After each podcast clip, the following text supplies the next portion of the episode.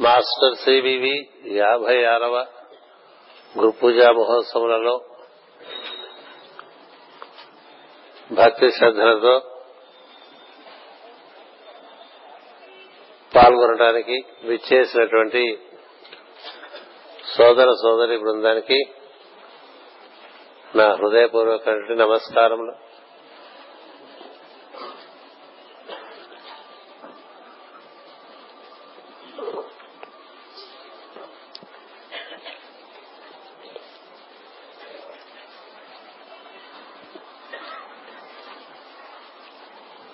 శ్రీ లక్ష్మీ వరాహ నరసింహస్వామి సాన్నిధ్యంలో ఈ గురు పూజా మహోత్సవాలు నలభైవ పర్యాయములకు చేరుకున్నాయి. ఇది నలభైవ గురు పూజ సింహాచల క్షేత్రంలో పరమ గురువుల ఆశీస్సులతో దైవానుగ్రహాన్ని పొందుతున్నటువంటి పద్ధతుల్లో జరుగుతున్నవి ఇవి.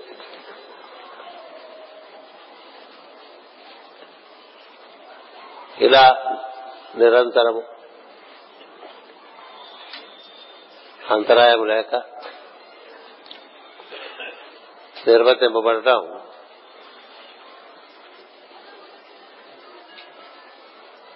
సద్గురు పరంపర యొక్క అనుగ్రహము మన ప్రయత్నము. యాభై ఆరు గురు పూజలు నిర్వర్తింపబడ్డాయంటే అది ఒక అద్భుతమైనటువంటి దివ్య సంకల్పము. అది మాస్టర్ గారి ద్వారా మాస్టర్ వికే గారి ద్వారా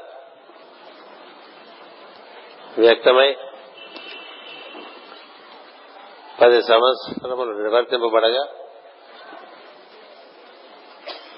అందులో నుండి జగద్గురు పీఠం పుట్టుకొచ్చింది. పంతొమ్మిది వందల డెబ్బై ఒకటి నవంబర్లో పుట్టినటువంటి జగద్గురు పీఠము పంతొమ్మిది వందల డెబ్బై రెండు నుంచి మాస్టర్ గారి యొక్క కనుసన్నలలో ఈ గురు పూజలు నిర్వర్తించుకోవటం సాగుతూ వస్తోంది. జగద్గురు పీఠము ద్వారా నిర్వర్తింపబడటం అనేటువంటిది నలభై ఆరు సంవత్సరాలుగా జరుగుతుంది. నలభై సంవత్సరాలుగా ఈ దివ్యక్షేత్రంలో స్వామి స్వామి అనుగ్రహమును మన అందించడానికి అన్నట్లుగా మన ఇక్కడ పట్టి ఉంచాడు ఆయన. కార్యవర్గం రకరకాలుగా ఇంకెక్కడైనా చేసుకుంటే బాగుంటుందేమో అని ఆలోచించిన రోజులు ఉన్నాయి. ఏం చేద్దంటే వస్తున్నటువంటి సాధక జనులకు సౌకర్యము ఇంకా బాగా ఏర్పరచాలనేటువంటి ఒక ఉద్దేశం. నా సాన్నిధ్యమే అన్నిటికన్నా ఎక్కువ సౌకర్యం ఉన్నట్టుగా వరాహ నరసింహస్వామి వీళ్ళకేం తెలీదు పిల్లలు వీళ్ళు. వీళ్ళు ఎక్కడే ఉంచాలని నిర్ణయం చేసినట్టుగా కనిపిస్తుంది. ఆయన చేత నలభై సంవత్సరాల పాటు మనం ఈ దివ్య క్షేత్రంలో గురు పూజలు నిర్వహిస్తుంటూ ఉన్నాం. లక్ష్మి సమేతమైనటువంటి వరాహ నరసింహుడు సామాన్యమైనటువంటిది ప్రజ్ఞ కాదు ప్రజ్ఞ కాదు మనకి యోగపరంగా చాలా అత్యుత్తమమైనటువంటి ఉన్నతిని కలిగించేటువంటి దైవ ప్రజ్ఞ శ్రీ మహావిష్ణువు వరహావతారమును ధరించి భూమినే ఉద్ధరించాడు. కాబట్టి భూమి జీవులు ఉద్ధరించడం పెద్ద విషయం కాదు. మనం కూడా ఎక్కడో పడుకుంటాం కాబట్టి మనం కూడా భూమి యొక్క పదార్థం నుంచి ఉద్ధరించి మన చైతన్యవంతులుగా మనకి గుర్తు చేయాలంటే వరాహస్వామి అవసరం చాలా ఉన్నది. జన్మజలధౌ నిమగ్నానాం దంశ్రా మురరిపు వరాహస్య భవతి అని రోజు అంటూ ఉంటాం మనం స్వామిని. కదా అమ్మవారి రూపంలో కూర్చేప్పుడు సౌందర్య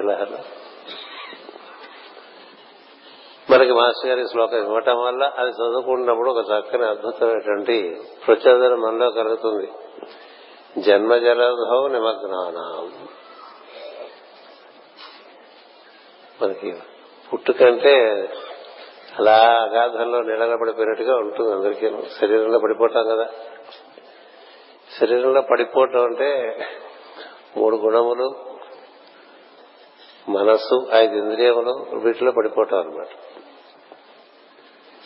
ఇలా భూదేవి కూడా ఎక్కడో రసాతనంలో పడిపోతే ఆయన భూదేవి ఉద్ధరించి దాని మీద మనం ఏర్పడేట్లుగా చూశారు మనమేమో జన్మ జలధిలో భవజలధిని పడి దాటగలేని అనేటువంటి పాట మనం వింటూ ఉంటాం. జీవము నీవే కదా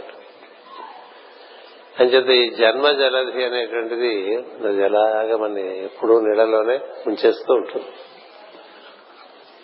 ఈ శరీర సమస్యలు ఇంద్రియముల ద్వారా సూచన కోరికల సమస్యలు మనసులో సమస్యలు దారేషణ ధనేషణ పుత్రేషణ ఇవన్నీ చెప్పుకుంటూ ఉంటాం కదా. రకరకాల సమస్యల్లో కొట్టుకుపోయేటువంటి జీవుడికి ఇది కాదురా దీనికి.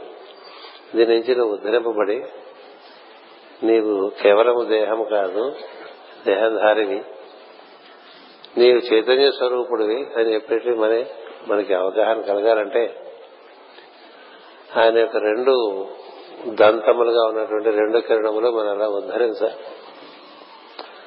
ఉద్ధరిస్తే చూడండి మనకి ఫోర్క్ వాడుతూ ఉంటాం. ఏమన్నా తినారంటే అలా నొక్కి ఇలా తీస్తుంది సరే ఇట్లా గుచ్చి ఇట్లా తీసి నొట్ట పెట్టుకుంటుంటాం అలాగా స్వామి ఆ విధంగా ఆయన యొక్క రెండు కిరణములు. అది ఎలాంటి కిరణాలంటే వాటి గురించి చాలా వర్ణించారు భాగవతంలో.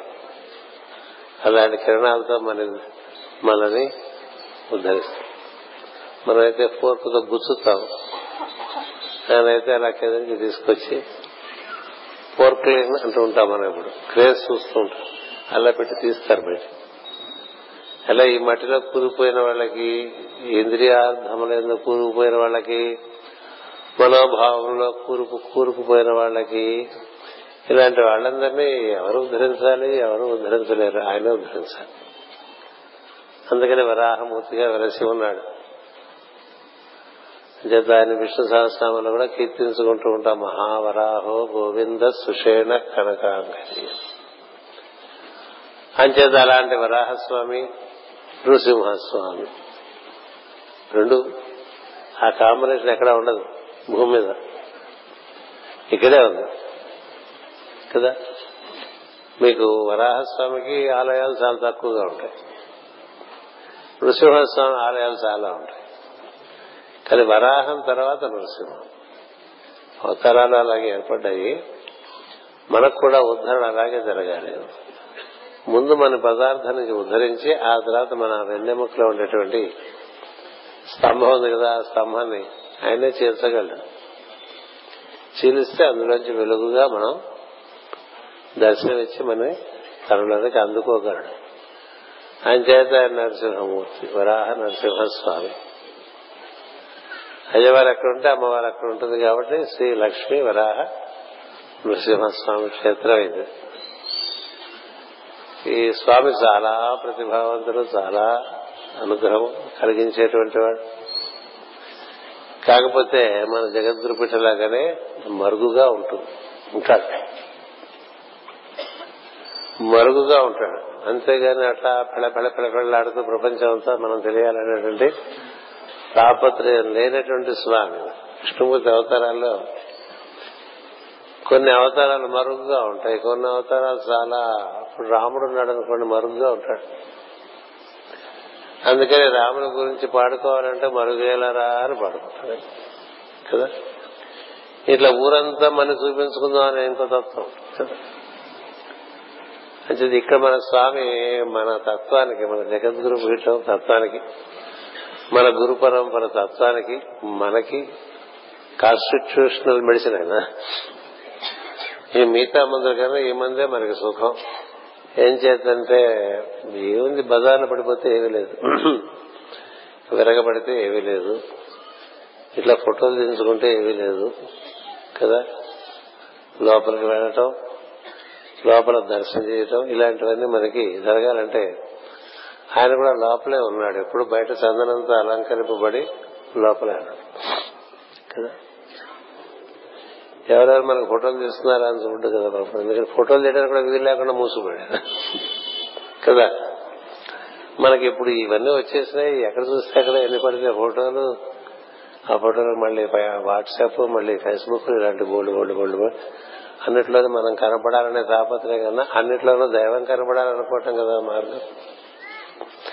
అన్నిట్లో మనం కనపడాలా? అన్నిట్లో దైవం కనపడాలా? అందుకని ఈ బొమ్మలు చూస్తున్నప్పుడు అందులో దైవాన్ని చూసేవాడు ధన్యుడు.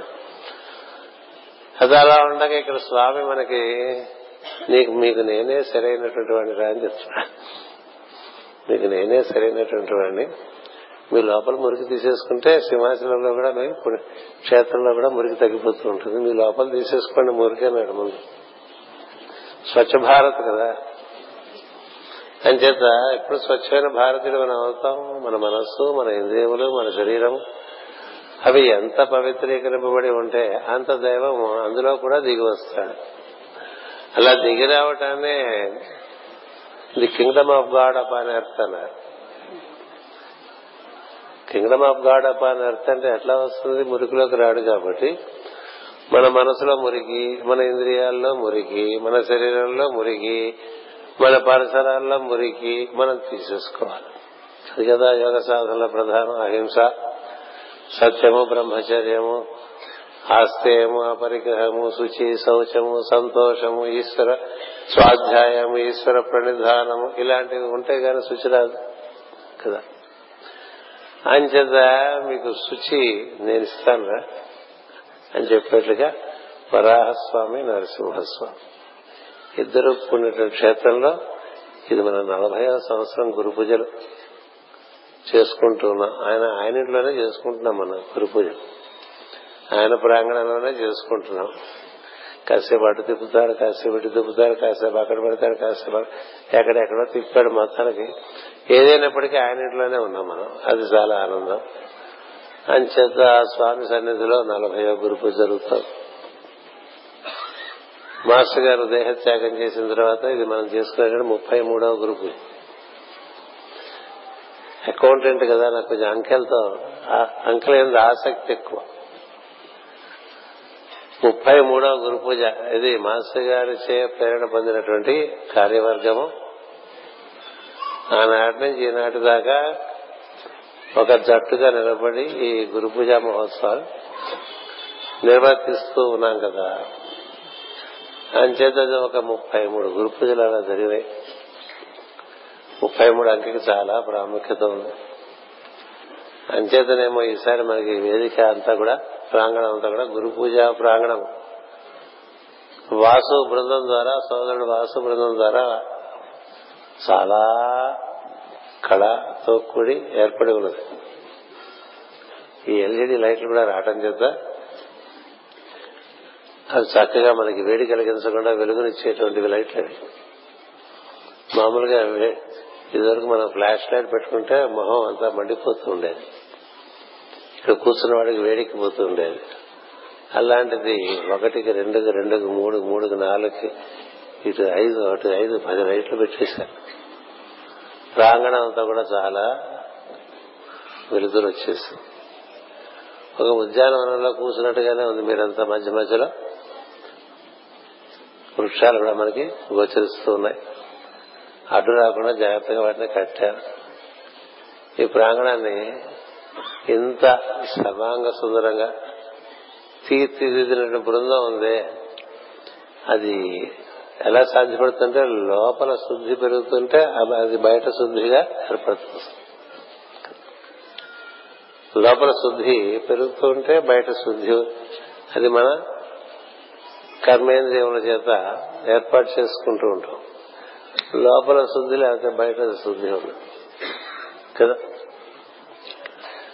అంచేత మనకి సామెత ఉంది. ఏదైనా ఇంటికి వెళ్తే ఆ ఇల్లు కళకళ కళకళ నడిపోతుంది అనుకోండి అబ్బా మహా ఇల్లాలండి అంటారు కదా. ఇల్లు చూడు ఇల్లాలని చూడన్నారు.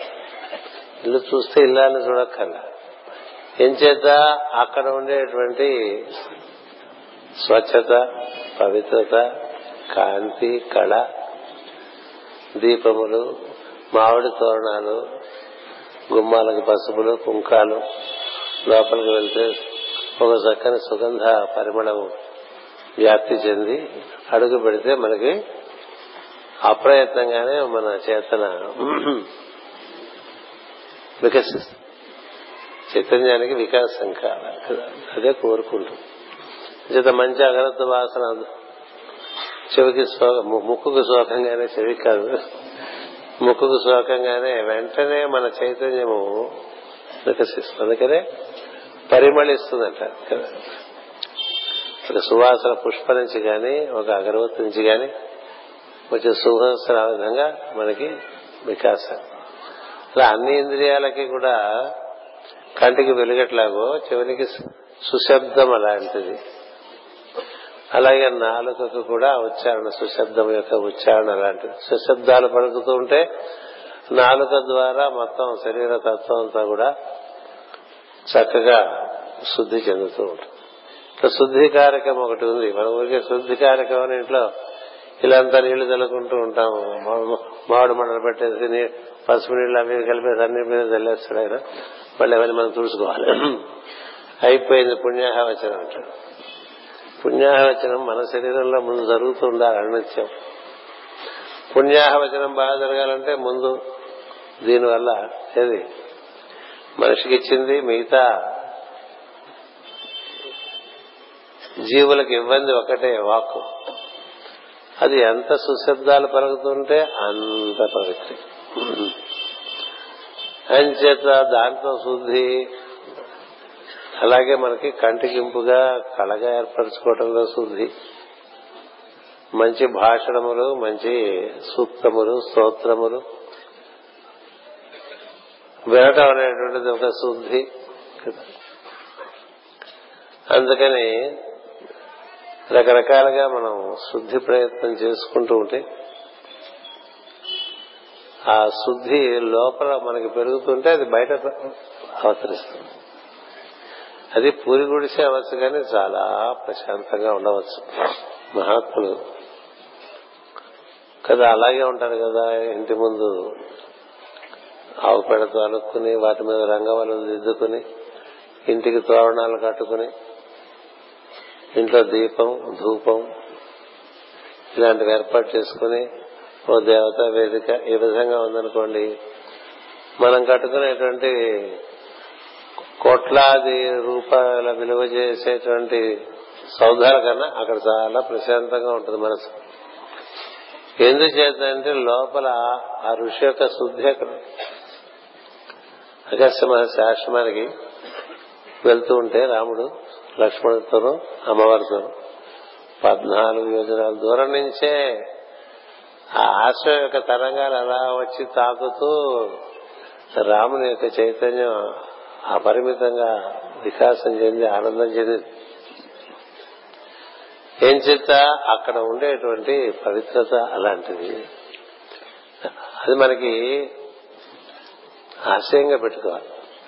మన ఇల్లు every house is not a home అన్నారు. కదా? అది house. Is not a home. అది ఏది హోమ్ అవుతుంది? ఇంట్లోకి వెళ్తే మనకి అప్రయత్నంగా ప్రశాంతత రావాలి. ఇంట్లో కడుగు పెడితే కంపర ఎక్కుతుంది అనుకోండి.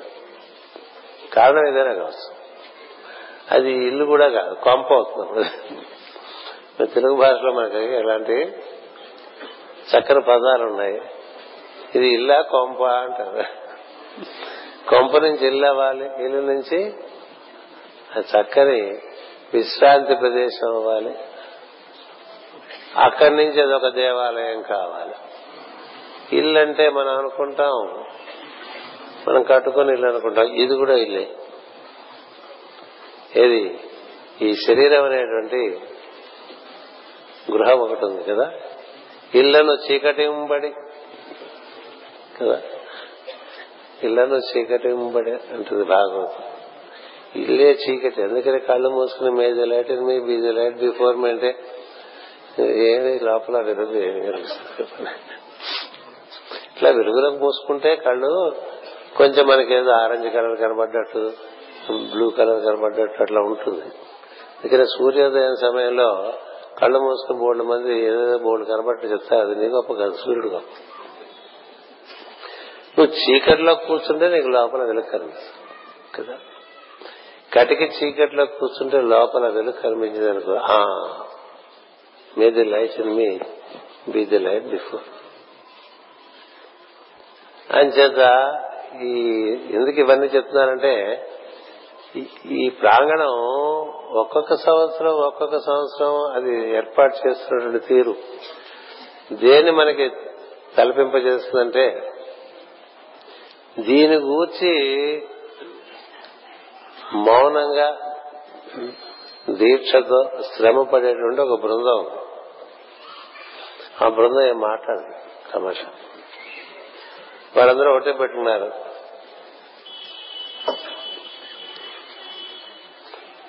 మాట తక్కువ పని ఎక్కువ. అది సాధనకి చాలా ప్రధానమైన విషయం. కొంచెం మాటలు ఎక్కువైపోయి పని తగ్గిపోయింది అనుకోండి అది దురదృష్టం. మాస్ గారు నన్ను డెబ్బై నుంచి నువ్వు మాట్లాడుతుండాలో అని చెప్తుండారు మీరు మాట్లాడిన మాస్ గారు నేను మీతో ఉంటాను. నాకు మౌనం ఎంత ఇష్టమో నాకు జీవితంలో ఒక వైచిత్రం ఏంటంటే తద్భిన్నమైనటువంటి కార్యక్రమాన్ని గురు పరంపరగా నాకు ఇట్లా వచ్చింది. అందుకనే మిగతా సమయంలో కొంచెం అది తగ్గుతూ ఉంటుంది.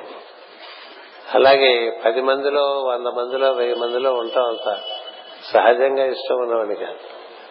కానీ నీకు ఇష్టం లేదని నీ చేత చేయించి నీకు ఇష్టం లేకపోవడం అనేది లేకుండా చేస్తామని చెప్పి ఎవరో పంతం పట్టి వెనక నుంచి ఇవన్నీ చేస్తున్నారు అనిపిస్తుంది నాకు ఇప్పుడు. ఏం చేద్దంటే మౌనంగా ఉందామన్నాడు చేత మాట్లాడించడం ఏదో మూల కూర్చుందని అనుకునేవాడిని ఎక్కడెక్కడో తిప్పటం ఇలాంటివన్నీ ఇది భగవంతుని యొక్క లీలలు. అది అలా ఉండగా ఈ బృందం వాళ్ళు ఏం మాట్లాడు చెప్పింది చెప్పినట్టు చేస్తూ ఉంటారు. ఇంకేమి ఇంకో మాటలేదు. ఇదంతా చాలా బాగుందని నాలుగైదు వాక్యాలు మాట్లాడితే వాసు ఏం మాట్లాడలేదు. ఒకటి మూడు సార్లు ప్రయత్నం చేశాను. ఏది అసలు కొద్దిగా కిమ్మినాస్తి కిమ్మినాస్తి అంటాం కదా మనం. ఆ కిమ్మినాస్తి అనేది సంస్కృతమో తెలుగు? నాస్తి అనేటువంటి సంస్కృతం. కిమ్మిన్ ఏమిటో మరి? సో కిమ్మిన్ నాస్తి ఏం మాట్లాడు చాలా బాగుంది కదా. చాలా. అంతా మీరు చెప్పింది ఏంటండి? నేను చెప్తే అయిపోతాయండి. ఎప్పుడో ఎంతో మంది ఎన్నో చెప్పారు. ఇక్కడ ఉండే వాళ్ళందరూ బోళ్ళు చెప్పారు కానీ అయిపోతాయి. చెప్తే అవు. చేసుకున్న వారికి చేసుకున్నంత మహాదేవ. కదా? చాలా బాగా. నలభై ఒక. ఇది నేను ఎప్పుడు ఏం చేస్తానంటే లోపలికి అడుగు పెట్టగానే మాస్టర్ గారు ఈసారి మనకి ఎలాంటి సాన్నిధ్యం ఇస్తారు అనేదే ప్రధానం. అది ప్రతినిత్యం నిద్రలోంచి లేవంగానే అదే ప్రధానం. మనం లేచి నేననేవాడిని ఒకటి లేచి శరీరం అంతా వ్యాప్తి చెందిన తర్వాత ఈ రోజు నీ అనుగ్రహం నా ఎందు ఎలా ఉంచుతావో అది గమనిస్తూ ఉంటాను అని చెప్తాను గమనించలేదు మనం ఏం చేస్తామండి? మనం ఒకటి అనుకుంటే ఇంకోటి జరుగుతూ ఉంటాయి. ఆయన అనుగ్రహం ఉండటం చేత ఆ కార్యక్రమాలు అయిపోతుంటాయి. నేను ఎప్పుడు అనుకుంటుంటా పనులు జరుగుతున్నంత కాలం కార్యక్రమం భగవంతుని యొక్క అనుగ్రహం ఉన్నట్టు. ఏది? మనకు ఒక సంకల్పం కలిగి ఆ సంకల్పానికి ఏ విధమైన అడ్డులు ఆటంకాలు ఇలాంటివి లేకుండా మన ఆ సంకల్పం నానా తిప్పలు పెట్టకుండా ఉందనుకోండి. అది భగవంతుని యొక్క అనుగ్రహం. కదా. పెద్దానికి ఏదో ఒక అడ్డు వస్తుంది ఏదో ఒక రకంగా దాన్ని అధిగమించాల్సి వస్తుంది. ఎన్నాళ్ళైనా అది ఇలాగే ఉంటుంది అనే పరిస్థితి ఉంటుంది. అంటే అనుగ్రహం అది సవ్యంగా ఉన్నట్టు కాదు. అనుగ్రహం ఎందుకు లేదు? ఆచరణ అంచేత ఈ ఈ అంచేత అంచేత ఈ మధ్య నేను గుర్తించా. ఒక పుస్తకం చదువుతుంటే నేను రాసింది నాకే పడేసుకుంటారు చూడరా అని చూస్తే అందులో ఎన్ని అంచేతలు ఉన్నాయో. ఆ మధ్య ఒకసారి నన్ను ఒక కిందసారి గురుపులా అంతసారి గురుపు అయిపోయిన తర్వాత ఒక పాశ్చాత్య సోదరుడు వచ్చి అంచేత అంటే ఏమిటని అడిగాడు వాడు.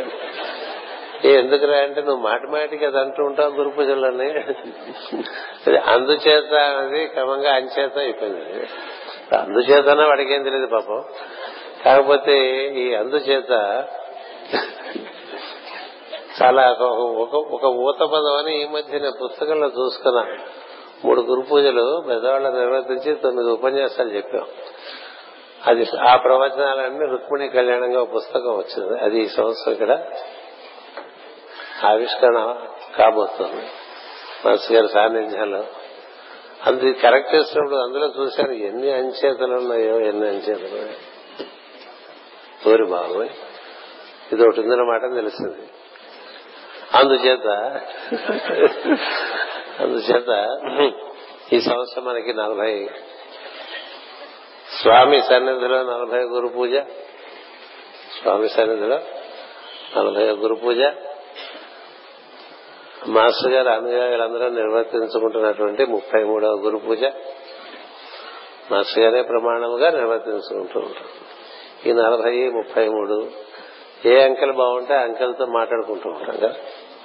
జగద్గురు పీఠం చేయడం నలభై ఆరో గురు పూజ నాలుగు ఆరు పది పరిపూర్ణమైన అంకె అసలు మొదటి నుంచి మాస్టర్ గారి సంకల్పంగా దిగివచ్చినటువంటి మాస్టర్ సిరివి గురు పూజ యాభై ఆరు అంటే పదకొండు. పదకొండు మళ్ళీ మాస్టర్ నెంబర్ ఇట్లా కదా. పదకొండు మాస్టర్ నెంబర్. పది అనేటువంటిది నెంబర్ ఆఫ్ ఫుల్ఫిల్మెంట్. నలభై అనేటువంటిది మీకు నేను చెప్పక్కల మండల దీక్షలు పడుతూ ఉంటారు కదా. ముప్పై మూడు మూడు లోకాల్లో పదకొండు మంది రుదులు పనిచేస్తూ ఉంటారు. అంచేత ఈ సందర్భంగా మనకి ఏంటంటే ఒక అద్భుతమైన విశేషమైన కార్యక్రమం గురు పూజలో మనకి మళ్ళీ మాస్టర్ గారు ఇచ్చినటువంటి భాగవత రహస్య ప్రకాశం. మరొక మారు ముద్రణ జరిగి రేపు అది మనందరికీ అందింపబడుతుంది. ఇది మూడవ ప్రయత్నం అనమాట అంటే భాగవతానికి మనసు గారు రచించిన భాగవతంలో సమస్తమైనటువంటి జ్ఞానం ఉంది. ఇంకా అందులో ఏం సందేహం లేదు. అంచేత ఆ- అది అంచేత. అందుచేత ఆ గ్రంథము రెండవ మారు నుంచి మూడవ మారు మళ్ళీ ఇప్పుడు ప్రచురింపవలసిన పరిస్థితి వచ్చింది. అది కూడా మన సభ్యులందరూ చాలా చక్కగా పిలిస్తే పలుకుతారండి జగద్గురు పీఠంలో చూసారా మనకి సినిమాల్లో టార్జన్ ఒక కూత పెడితే అడవుల్లో ఉండే జంతువులన్నీ వచ్చేసేవి సాయం చేయడానికి. అలాగే మనకి జగద్గురు పీఠంలో ఒక కూత పెడితే మన భారతీయులందరూ కూడా వెంటనే ప్రతిస్పందించి ఏ పనైనా అట్లా చేసేస్తారు. ఏ పనైనా కొండలైనా మోసేసేట్టుగా తయారైపోయాయి. ఏం చే ఒక్క మాట చెప్పాను మన వారికి. ఇది ఇలా ఉంది మనం అందరం కాస్త వేసుకుని దీని సమిష్టిగా పూర్తి చేస్తే భాగవతానికి సేవ చేసుకున్నట్లు అవుతుంది. అని నేనంటే ఒక్క మనకు హైదరాబాద్ విశాఖపట్నంలో మొత్తం అంత అయిపోయింది. ఆ పుస్తకానికి కావాల్సిన ముద్రణ ఏమంతా కూడా ఒక్క రోజు ఒక రోజులో పదహారు లక్షలు రావడం పెద్ద విషయం కాదు. ఒక రోజు పిలిస్తే కోటి ఎనభై లక్షలు వచ్చింది. మాస్టర్ గారి యొక్క ఆశ్రమం నీలగిరిలో ఉండే ఆశ్రమానికి అక్కడేదో మన అందరం చక్కగా ధ్యానం చేసుకోవడానికని ఏర్పాటు చేసుకుందాం అనుకున్నాం. అది ఒక మేకాల్లో ఇలా ఉంది ఇంత అవుతుంది అని చెప్తే కోటి ఎనభై లక్షలకు అప్పటికప్పుడు అయిపోయింది. జగద్గురుపీఠం కన్నా పవిత్రమైనటువంటి సంస్థ లేదని మనం అనకూడదు కానీ అంత గొప్ప సంస్థ. ఏం చేద్దంటే బ్యాంకులో ఎప్పుడూ డబ్బులు ఉండవు బ్యాంకులో డబ్బులు ఉండవు పిలిస్తే డబ్బులు వస్తాయి అందుకనే ఏం కావాలండి? అర్జునుడికి ఇలా తీస్తే ఒక బాణం వస్తుంది కదా వేస్తాడు మళ్ళీ తీస్తే మళ్ళీ వస్తుంది. అది ఖాళీగానే ఉంటుంది. మాస్టర్ గారు ఒకసారి డెబ్బై ఆరులో ఆయన యాభై పుట్టినరోజు సందర్భంగా మాట్లాడుతూ ఒక ఆశీర్వదించి ఆశీర్వచనం ఇచ్చారు. అతను ఒక కౌంటర్ ఏర్పాటు చేశాడు. అతనంటే నేను పార్వతి కుమార్. ఆ కౌంటర్లో చేయి పెడితే మనకి ఎంత కావాలంటే అంత వస్తుంది. అట్లా ఒక మ్యాజికల్ కౌంటర్ ఒకటి ఏర్పాటు చేశాడని చెప్పి. నేను ఏర్పాటు చేయలే. ఏర్పాటు ఉంది. అంచేత మనకేం జరుగుతుందంటే కార్యక్రమము అంటే వస్తుంది. కార్యక్రమం లేనప్పుడు డబ్బులుండి ఏం చేయాలి? అది ఎక్కడ పెట్టాలి? దాని మీద వడ్డీ ఈ గోరంతా మనకి లేదు. అది నలుపా తెలుపా ఈ గోల లేదు.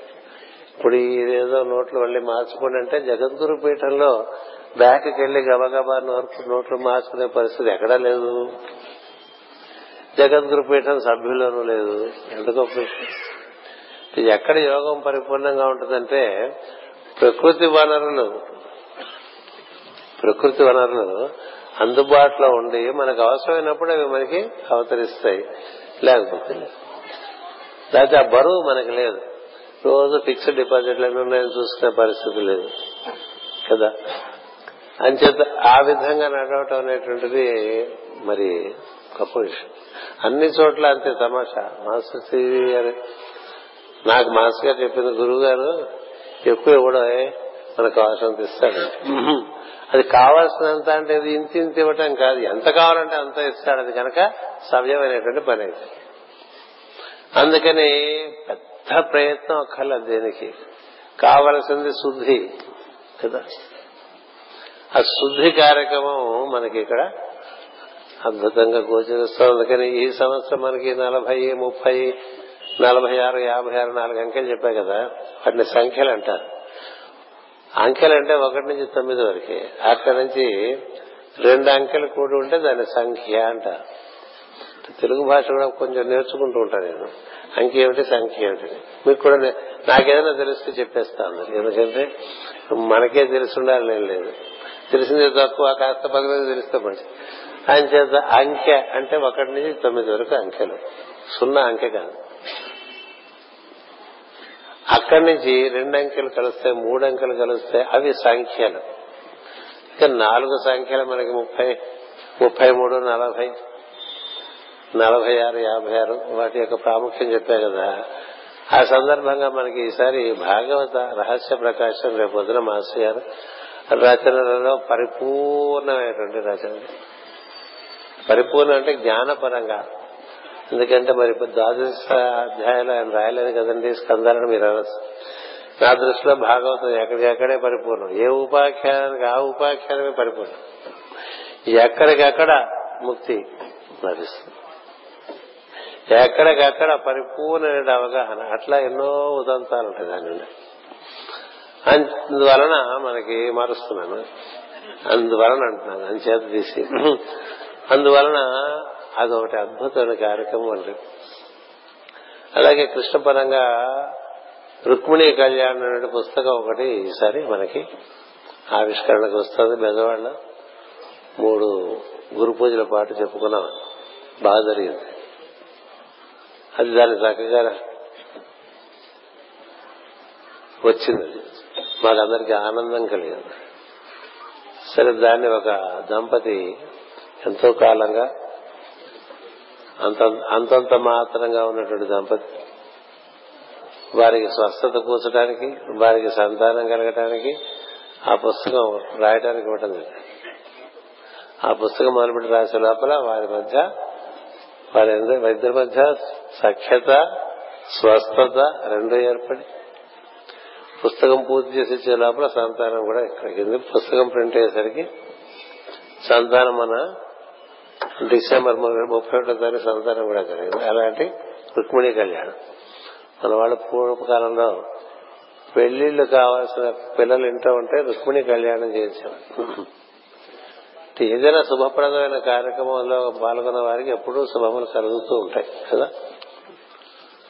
అంచే ఆ విధంగా ఆ విధంగా మనకి ఈ రుక్మిణి కళ్యాణం. మరొక విచిత్రం ఏంటంటే ఈ గురు పూజలోనే కృష్ణ శతకం మీద కృష్ణ శతకం ఎంత ఎంత ఉంటాయండి? కంద పద్యాలు. అలాంటి పద్యాల మీద వ్యాఖ్యానం రాద్దామనే సంకల్పం మాస్టర్ గారి అనుయాయులైన దంపతి వారు దశాబ్దాల నుంచి మనకి హైదరాబాద్ కేంద్రంలో ఉన్నటువంటి వారు ఇద్దరు హోమియో వైద్యం చేస్తారు చాలా సేవ చేస్తారు. చాలా స్ఫూర్తి కలిగి ఉన్నటువంటి వారు. వారు అమెరికాలో అందరు వెళ్తుంటారు కదా బేబీ కేర్ అనేది. ఇది. పిల్లలు అక్కడ ఉన్నారని వెళ్తే ఊరికే కూర్చొని ఏం చేస్తాం అనే భావన కలిగినప్పుడు వాళ్ళకి కృష్ణ శతకం మీద కొంత మనం తత్వార్థం రాద్దాం అనిపించింది. ఇద్దరు రాశారు అది కూడా ఈసారి మనకి ఒక సీడీగా మనం విడుదల చేసుకుంటున్నాం. ఎందుకు ఇవన్నీ చెప్తామంటే చాలా కృష్ణపరంగా ఉంది. కృష్ణుడు అంటే అంతర్యామి దైవమే కృష్ణుడు. అతను కనబడనివాడు పరమ పరమ అనుభూతినిచ్చేటువంటి వాడు మధురానుభూతినిచ్చేటువంటి వాడు. అతను మనకు రూపు కట్టుకుని భరత భూమి అందు సంచరించడం భరత భూమి యొక్క అదృష్టం. ఆ తత్వాన్ని మనకు అందించిన ఋషులకు మనం ఎప్పుడు కూడా శిరస్సు వంచి నమస్కరించుకుంటూనే ఉంటూ ఉంటాం. ఇలాంటి విశేషములతో కూడిన గురు పూజ కార్యక్రమాలు ఈ సంవత్సరం మనకి జరుగుతున్నాయి ఇందులో భాగంగా మనం భాగవత పరంగానే మంచి విషయాలు ఈ సంవత్సరం కూడా చెప్పుకుంటాం. కిందటి సంవత్సరం పునరంజనోపాఖ్యానం తెలియపరిచాను. దాని గురించి ఒక క్విజ్ పెడితే నాకే అనుమానంగా ఉంటుంది. ఎవరికైనా ఇలా గుర్తుందా లేదా? కదా? ఎందుకంటే పురంజనుడు పురంలో ప్రవేశించినప్పుడు ఎన్ని దర్శించాడు. ప్రవేశించిన తర్వాత ఎన్ని దర్శించాడు? అటు పైన ఏ విధంగా నానా బాధలు పడ్డాడు? ఎందుచేత తను తాను మరవటం చేత అలా బాధలు పడటం వల్ల మృత్యు ఎంత భీకరంగా తయారైంది. అటుపైన ఎన్ని జన్మ జన్మ పరంపరలు సాగినాయి. ఆ పైన చిట్ట చివరికి ఏ విధంగా అతనికి ఆత్మజ్ఞానం కలిగింది అనేటువంటి విషయాన్ని మనం స్థూలంగా చెప్పుకున్నాం. ఈ సంవత్సరం ఆంగ్లేయులు మన పాశ్చాత్యులందరికీ దాన్ని పది రోజుల పాటు చెప్పినప్పుడు మన వారికి అంత నేను న్యాయం చేయలేదేమో అనిపించింది. అనిపించి ఈసారి బాగా వివరంగా దాన్ని చెప్పుకుని మీరు మర్చిపోకుండా చెప్పాలని నా తాపత్రయం. ఎందుకంటే ఈ ఒక్క ఉపాఖ్యానం చాలు. జీవుడు శరీరంలో దిగి దిగి నుంచి మళ్ళీ శరీరంలో నుంచి స్వచ్ఛందంగా బయటికి వచ్చేయగలిగేటువంటి పరిస్థితి వరకు ఉండే ఒకే ఒక ఉపాఖ్యానం. చాలా విస్తారంగా ఉన్నది. మనకి మూడు రోజులు అవకపోవచ్చు. ఏం చేద్దంటే వాళ్ళకి పన్నెండు తరగతులు పట్టింది. పన్నెండు తరగతులు పట్టినటువంటి కథ అది. పన్నెండు తరగతులకి ఇంకా కొంత భాగం మిగిలిపోయింది. ఏం పురంజన ఉపాఖ్యానము ప్రాచీన బరిహి అనేటువంటి బర్హిష్మధుడు అనేటువంటి ఒక మహారాజుకి నారద మహర్షి బోధ చేస్తాడు ఆ బోధలో భాగంగా ఈ పురంజనోపాఖ్యానం దానికి పూర్వము భాగం ఉన్నది ఉత్తర భాగము ఉన్నది. అంచేత ఈ పూర్వ భాగం నుంచి ఉత్తర భాగంతో కూడా కలుపుకుని పురంజనోపాఖ్యానం చెప్పుకుంటే మనకు మూడేళ్ళు చక్కగా చాలా వివరంగా అన్ని విషయాలు చెప్పుకునేటువంటి అవకాశం కలుగుతుంది. అందుచేత దాని వలన మనకి మనకదే ఇప్పుడు కూడా భాగవతం కానండి పురాణం లేదు కానీ చెప్పే కథ ఏంటంటే సృష్టి ఎలా ఏర్పడింది అందు మానవుడు ఎలా ఏర్పడ్డాడు ఈ మానవుడు ఈ శరీరంలో దిగినప్పుడు ఏమేమి ఉన్నాయి ఈ శరీరంలో? వీటిని ఎలా నిర్వర్తించుకోవాలి? ఈ సృష్టిలో కర్మ నిర్వర్తించుకోవాలంటే అది ఎలా? ఇప్పుడు మనం ఒక క్రీడారంగంలో ప్రవేశించాం అనుకోండి ఒక క్రికెట్ గ్రౌండ్ అనండి ఒక ఫుట్బాల్ గ్రౌండ్ అనండి ఆట విధానం తెలియకుండా ఆటలోకి వెళ్ళిపోతే ఎప్పుడూ మనకి వైఫల్యమే ఉంటుంది కదా. ఇప్పుడు శరీరంలోకి వచ్చాము ఈ శరీరంలోకి వస్తే ఈ బాహ్య ప్రపంచంలో ఎలా నిర్వర్తించుకోవాలి? తెలియదు నువ్వు చాలా ఎడ్యుకేటెడ్ అనుకుంటాం మనం కదా? నువ్వు దేంట్లో కూర్చున్నావో దాన్ని ఎలా నిర్వర్తించుకోవాలో తెలియకపోతే నువ్వు చేసేవన్నీ యాక్సిడెంట్సే. అంతేగా? ఇప్పుడు మంచి కారు ఇచ్చారండి. రకరకాల కార్లు వస్తున్నాయి. వెనక కూడా చూపించేస్తుంది ముందే. అన్ని చూపించేస్తుంది ఏవేవో ఉంటాయి ఏం తెలియకుండా మనం కారెక్కేసి మనకి స్టీరింగ్ పట్టుకుని మొదలు పెట్టేస్తే అది అక్కడ గుద్దేస్తాం అంతే. అలా ఈ శరీరం యొక్క పరిపూర్ణ అవగాహన లేకపోవటం వలన మనం దీనిలో ఒకటి బాహ్య ప్రపంచం ప్రవర్తించే తీరే తెలియదు మనకి ఒకటి. దీని లోపల మొత్తం బ్రహ్మాండం అంతా కూడా నిండి ఉంది. అది ఉంది ఇది ఉంది. దీని వలన బయట పొందగలిగిన అనుభూతి ఇంకా మిగతా రూపాల్లో లేదు. మానవ రూపంలో ఉండి పొందగలిగిన అనుభూతి ఇంకా సృష్టిలో ఎక్కడ ఎవరు పొందలేరండి. దేవతలు కూడా పొందలేరు. అందుకనే దేవతలు కూడా పరిపూర్ణులు కావాలంటే మానవులుగా అవతరిస్తూ ఉంటారు. దేవతలు భూమిని తాకలేరు. మనం భూమిని తాకగలం నీళ్ళలో కూడా పోగలం జలచరాలు పైకి రాలేవు. మనం పైకి ఆకాశంలోకి పోగలం ఇటు నీళ్ళలోకి పోగలం భూమి మీద ఉండగలం. అందరి జీవులకి ఏది సాధ్యమో అవన్నీ మనకొక్కరికి సాధ్యం. అంటే దేవతలు తిరిగే లోకాల్లోకి మనం ప్రవేశించగలం ఈ శరీరంతో. ఈ భూమి మీద ఉండేటవన్నీ అనుభవం అనుభూతి చెందగలం. అసలు ఏ విధమైనటువంటి అనుభూతికి అసాధ్యమనేటువంటిది లేనటువంటి ఒక రూపాన్ని ఒకడు ఒకటి దైవం తయారు చేశాడు. అందుకనే మానవ శరీరం ఏర్పడటం అనేటువంటిది సృష్టి కథలో ఒక పెద్ద పర్వదినంగా చేసుకున్నారు. సృష్టికర్త మానవ రూపాన్ని ఏర్పరిచినప్పుడు మొత్తం దేవతా సమూహం అంతా కూడా ఒక మంచి పార్టీ పెట్టుకుని సెలబ్రేషన్ చేసుకున్నారు. ఎందుకంటే ఈ రూపం ద్వారా పొందలేనిది ఏమీ లేదు. ఈ రూపం ద్వారా దర్శించలేనిది ఏమీ లేదు. ఈ రూపం ఎలాంటి రూపం అంటే దైవమునకు ప్రతిరూపము అన్నారు దైవమునకు ప్రతిరూపము.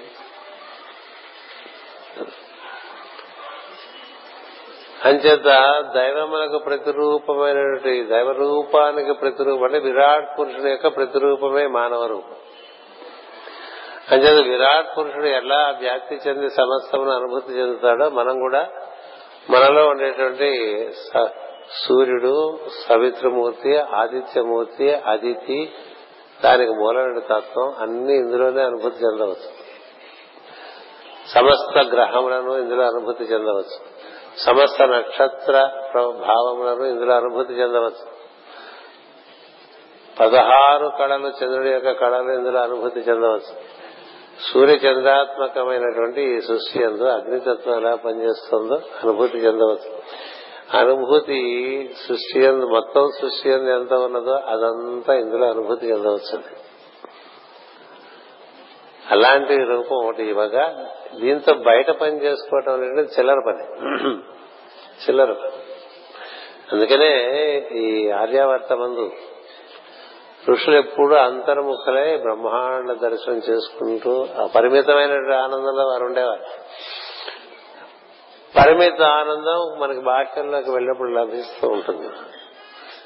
ఈ బాక్యంలో ఎలా పని చేసుకోవాలి అంతరంగ మంది ఎలా మనం నిర్వర్తించుకోవాలి ఈ బాహ్యంలో నిర్వర్తించుకునేటువంటి ఈ క్షేత్రం యొక్క స్వరూపం ఏమిటి అక్కడ నిర్వర్తించవలసిన కర్మస్వరూపం ఏమిటి అంతరంగం ఏ విధంగా చేరాలి అంతరంగం అందు ఏ విధంగా ఈ బ్రహ్మాండం అంతా కూడా మనం అనుభూతి చెందవచ్చు? ఇలాంటి విషయాలు తెలియకుండా మనం ఈ మానవ శరీరాన్ని ధరించి ఉండటం అనేటువంటిది వ్యర్థము అని మన ఋషి యొక్క భావన. ఇంత అవకాశం ఉండేటువంటి ఒక పరికరం వీళ్ళకి వీళ్ళకి జీవులకి ఇస్తే దీన్ని ఏమిటో అవి తిందామా ఇవి తిందామా అక్కడ తిరుగుదామా ఇక్కడ తిరుగుదాం తిన్నవి తింటూ ఉంటాం తిరిగి చోట్లకి తిరుగుతూ ఉంటాం. మాట్లాడినవి మాట్లాడుకుంటూ ఉంటాం అంతేగా. ఎన్ని రకాలుగా మనం తింటున్నా అవే తింటా తిరిగి తిరిగి అవే వస్తాయి కదండి. వారం తిరిగేసరికి మళ్ళీ అవన్నీ వచ్చేస్తాయి. మాటలు ఎప్పుడూ ఆ పరిస్థితి దానికి వెళ్ళవు పైకి వెళ్ళవు. అవే మాటలు. ఇది ఉంటుంది. దీంతో రోజు అందరికి మనం ఫోన్ చేసి మాట్లాడే మాట ఎప్పుడు ఒకటే కదా? ఇట్లా అక్కడే తిరుగుతూ చాలా పరిమితంగా మనం జీవిస్తుంటాం అందుచేత ఈ బర్హిష్మధుడు అనేటువంటి మహారాజు ఆయన బాగా యజ్ఞయాగాదులు చేస్తూ ఉంటాడు. ఎప్పుడు యజ్ఞాలు యాగాలు అభిషేకాలు హోమాలు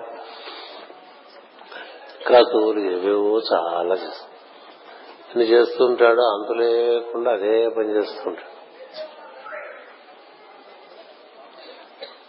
ఎంతసేపు యజ్ఞాలు చేయించడం క్రతువులు చేయించడం హోమాలు చేయించడం పూజలు చేయించడం అభిషేకాలు చేయించడం ఇట్లా కార్యక్రమాలు చేస్తూ కార్యక్రమాల్లోనే విడిపోతుంటాం మనం కార్యక్రమాలు చేస్తున్నాం కదా.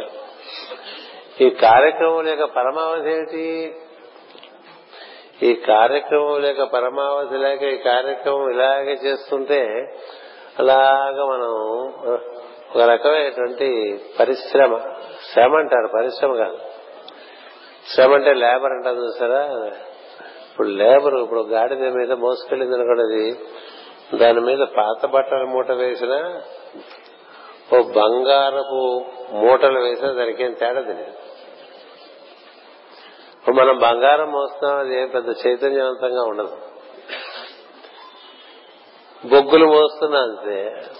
మాసిన బట్టలు మోస్తున్నాం అంతే ఉతికిన బట్టలు పూర్వకాలం అంతే కదా గాడిద మీద. మాసిన బట్టలు వేసుకుని ఊరు బట్టి చెరువుకి వెళ్ళి ఆ మాసిన బట్టలు ఉతికేసిన తర్వాత మళ్ళీ దాని మీద వేస్తే పట్టుకొచ్చేసింది వెళ్ళేప్పుడు మాసిన బట్టలు వచ్చేప్పుడు ఉతికిన బట్టలు అని దానికి తెలియదు. అంతేకాదు అక్కడ ఏదో చెట్టు కింద దాన్ని కట్టేస్తాడు. నేను ఉతికేసి ఆరేసి అవి ఆరిన లోపల నేను భోజనం చేసి అవి ఆరిన తర్వాత అవన్నీ మడత పెట్టుకుని రజకుడు. ఆ మడత పెట్టుకుని మూటలు కట్టి ఆ మూట ఒకటి ఇటు మూట అటు దాని మీద వేసి మళ్ళీ దానికి కట్టిన బంధం ఇప్పేసి పట్టుకొచ్చేస్తాడు కదా? కానీ దానికి ఏం తెలియదు. దానికి ఒకటే తెలుసు. అక్కడికి వెళ్తాం అక్కడ నిలబడటం వాడు కట్టేస్తాడు కాబట్టి అక్కడికి తిరగకుండా ఉంటాం. మళ్ళీ వాడు మీద మూటలు వేస్తాడు మట్లు కట్టు తెస్తాడు మళ్ళీ తెచ్చిస్తాడు. ఇట్లా మనం జన్మ తరబడి చేసే ఇదే పని చేసుకుంటూ ఉంటాం. ఎప్పుడు తింటూ ఉంటాం ఏవో కొనుక్కుంటూ ఉంటాం ఇంకేవో కొనిస్తే అవి కొనుక్కుంటూ ఉంటాం. ఏవేవో చేస్తూ ఉంటాం ఎందుకు చేస్తున్నామో తెలియదు దీని బతుకుతున్నామో తెలియదు. ఎందుకు పెళ్ళి చేసుకున్నారా అంటే తెలియస్తారంట ఎందుకు చదువుకుంటున్నావు తెలియదు. ఏం తెలియదు. అంటే ఇప్పుడు దానికి మనకి పెద్ద తేడా ఏముండదు ఎందుకనంటే జిజ్ఞాస లేదు తెలుసుకునే జిజ్ఞాస. కదా? అవే పని అట్లాగే చేస్తూ ఉంటాం. మనం కూడా ఏదో అంతా బంధించినట్టుగా బాధపడిపోతూ ఉంటాం కదా? ఈ దేహం బంధించింది ఇంద్రియాలు బంధించేసినాయి ఈ మనసు బంధించేసింది. అలా కూడా అనుకోడు ఏదో మొగుడు పెళ్ళ బంధించేసిందని పెళ్ళ మొగుడు బంధించేసాడని ఇద్దరిని పిల్లలు బంధించేశారని అందరిని ఇల్లు బంధించింది ఆస్తులు బంధించింది అనుకుంటారు. అదే బంధమే లేదు. బంధమా పాడా? కపిలుడు చెప్తాడు దేవహూతికి నీ భావన పట్టే తల్లి బంధమైనా మోక్షమైనా అన్నాడు. బంధమైనా మోక్షమైనా నీ భావం బట్టి నాది అనుకుంటే అంతా బంధమే. నేను నేనైనా నేను అనుకుంటే అంతా మోక్షమే. అతడే నేను అనుకుంటే మోక్షం. ఉత్త నేనుగా ఉన్నా పర్వాలేదు దాని చుట్టూ నాది అనేది చేరింది అనుకోండి ఆ నాది అనేది బంధం అయిపోయింది ఇక బంధనం అయిపోయిన తర్వాత మోక్షం కావాలంటే నాది అనేటువంటి భావన పోతే మోక్షం.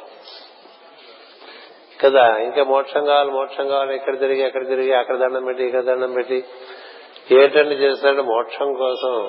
మోక్షం కోసం? ఇప్పుడు ఇప్పటికి ఇప్పుడు మోక్షం అంటాడు కపిలుడు నువ్వు ఈ పూట తల్లి నేను అతడే నేను అనే దానిలో స్థిరపడిపోతే అంత మోక్షమే. నాది అనేటువంటి భావన నేను ఆక్రమిస్తుంటే బంధం. అంచేది గాడిదకి అక్కడ చెట్టు కిందకి తీసుకెళ్ళిన తర్వాత అక్కడ వాడు వేసేస్తాడు ముందు కాళ్ళకి బంధం వేస్తాడు. అన్ని కాళ్ళు కట్టక్కర్లేదుగా తిరి కూడైతే అన్ని కాళ్ళు కట్టాలి. ఒక్క కాళ్ళు వేసి కట్టేస్తే చాలు. ఆయన రెండు కాళ్ళకి బంధం వేసేవాడండి. ఒకసారి ఏం జరిగింది? ఈ మూటలు వేసుకెళ్ళేదో కొంచెం కంగారు అయిపోయింది. ఏదో లేట్ అయిపోయింది ఇంట్లో ఇంటెవరితో పోటాడుకున్నాడో ఏదో. అన్ని తీసుకెళ్ళేసరికి లేట్ అయిపోయింది అది తీసుకెళ్ళడంలో తాడు తీసుకెళ్ళడం మర్చిపోయాడు గాడిది తాడే.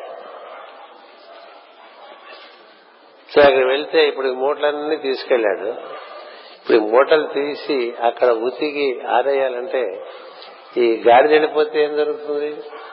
తాడలేదు వీడే గాడిద అయిపోవాల్సి అందుకని అది తాడు తెచ్చుకోలేదే ఇప్పుడు ఎట్లాగా అని బాధపడుతుంటాడు బాధపడుతుంటే అట్నుంచి ఒక గురువు గారు వెళ్తాం ఎవరో అబ్బాయి అట్లా మూటలు పెట్టుకుని ఇక్కడే నిలబడ్డావు ఇంకెప్పుడు కుదురుతావు ఇక మూడవ సాయం వచ్చేస్తుంది. అంటే సరే స్వామి ఇలా తాడు తెలది గాడిదని ఏమన్నా కాస్త కాపలా కాస్తే కాపలా కాయాలి కదా ఎవరన్నా? నేను వెళ్ళి ఉతుక్కుని వచ్చేస్తాను. అవి వారిన తర్వాత పెట్టుకుని వెళ్ళిపోతాను. ఎవరన్నా మనిషి దొరుకుతాడేమో అని చూస్తున్నాను మీరు కనబడ్డారంట అంటే గాడిద పని ఈయన కప్పచెప్తామని పాపవాడు ఆలోచన. అంటే అన్నారు ఏం అక్కర్లేదు. నేను ఒక మంత్రం వేస్తాను నిలబడిపోతాను. ఆ మంత్రం వేస్తాను ఓ మంత్రం వేస్తే నిలబడిపోతుంది. నువ్వు పని చేసుకొచ్చేసాయి. ఆ తర్వాత మళ్ళీ మంత్రం వేస్తాను. సరే స్వామి అన్నాడు. ఆయన గురువు గారు ఏం చేశారంటే మోకాళ్ళ మీద వంగి మన మంగళం అనుకోండి. మోకాళ్ళ మీద వంగి ఆ ముందు కాళ్ళకి ఏదో ఇట్లా తాళ్ళు కట్టినట్టుగా కొంచెం యాక్షన్ చేశాడండి. అది దానికి అలవాటు చూస్తూ ఉంటుంది. కాడిద ఈ ఈ చాకలివాడు ముందు కాళ్ళకి బంధం ఏం వేస్తున్నాడో దానికి కనబడుతుంది చూస్తూ ఉంటాడు. చూస్తూ ఉంటాడు. సో అలా వేసేసి నీ దారి నువ్వు వెళ్ళి నా దారి నేను వెళ్తా అంటే గాడిద పారిపోతుంది. నాది బాధ్యత. గాడిది ఎక్కడికి పారిపోదు నువ్వు వెళ్ళిపో. పని చేసుకుంటూ మధ్య మధ్యలో చూస్తుంటాడు. ఆయన గురువు గారు కూడా వెళ్ళిపోతాడు. వెళ్ళిపోతే ఆ గాడిద మధ్య మధ్యలో చూస్తుంటాడు ఉతుక్కుంటాడు ఆరేస్తుంటాడు ప్రతి పది నిమిషాలు ఇక్కడ చూస్తుంటాడు. అది పారిపోతుందేమో ఎందుకంటే ఇదేం వేయలే అక్కడ బంధం కదా? వేసినట్టు నటించాడు.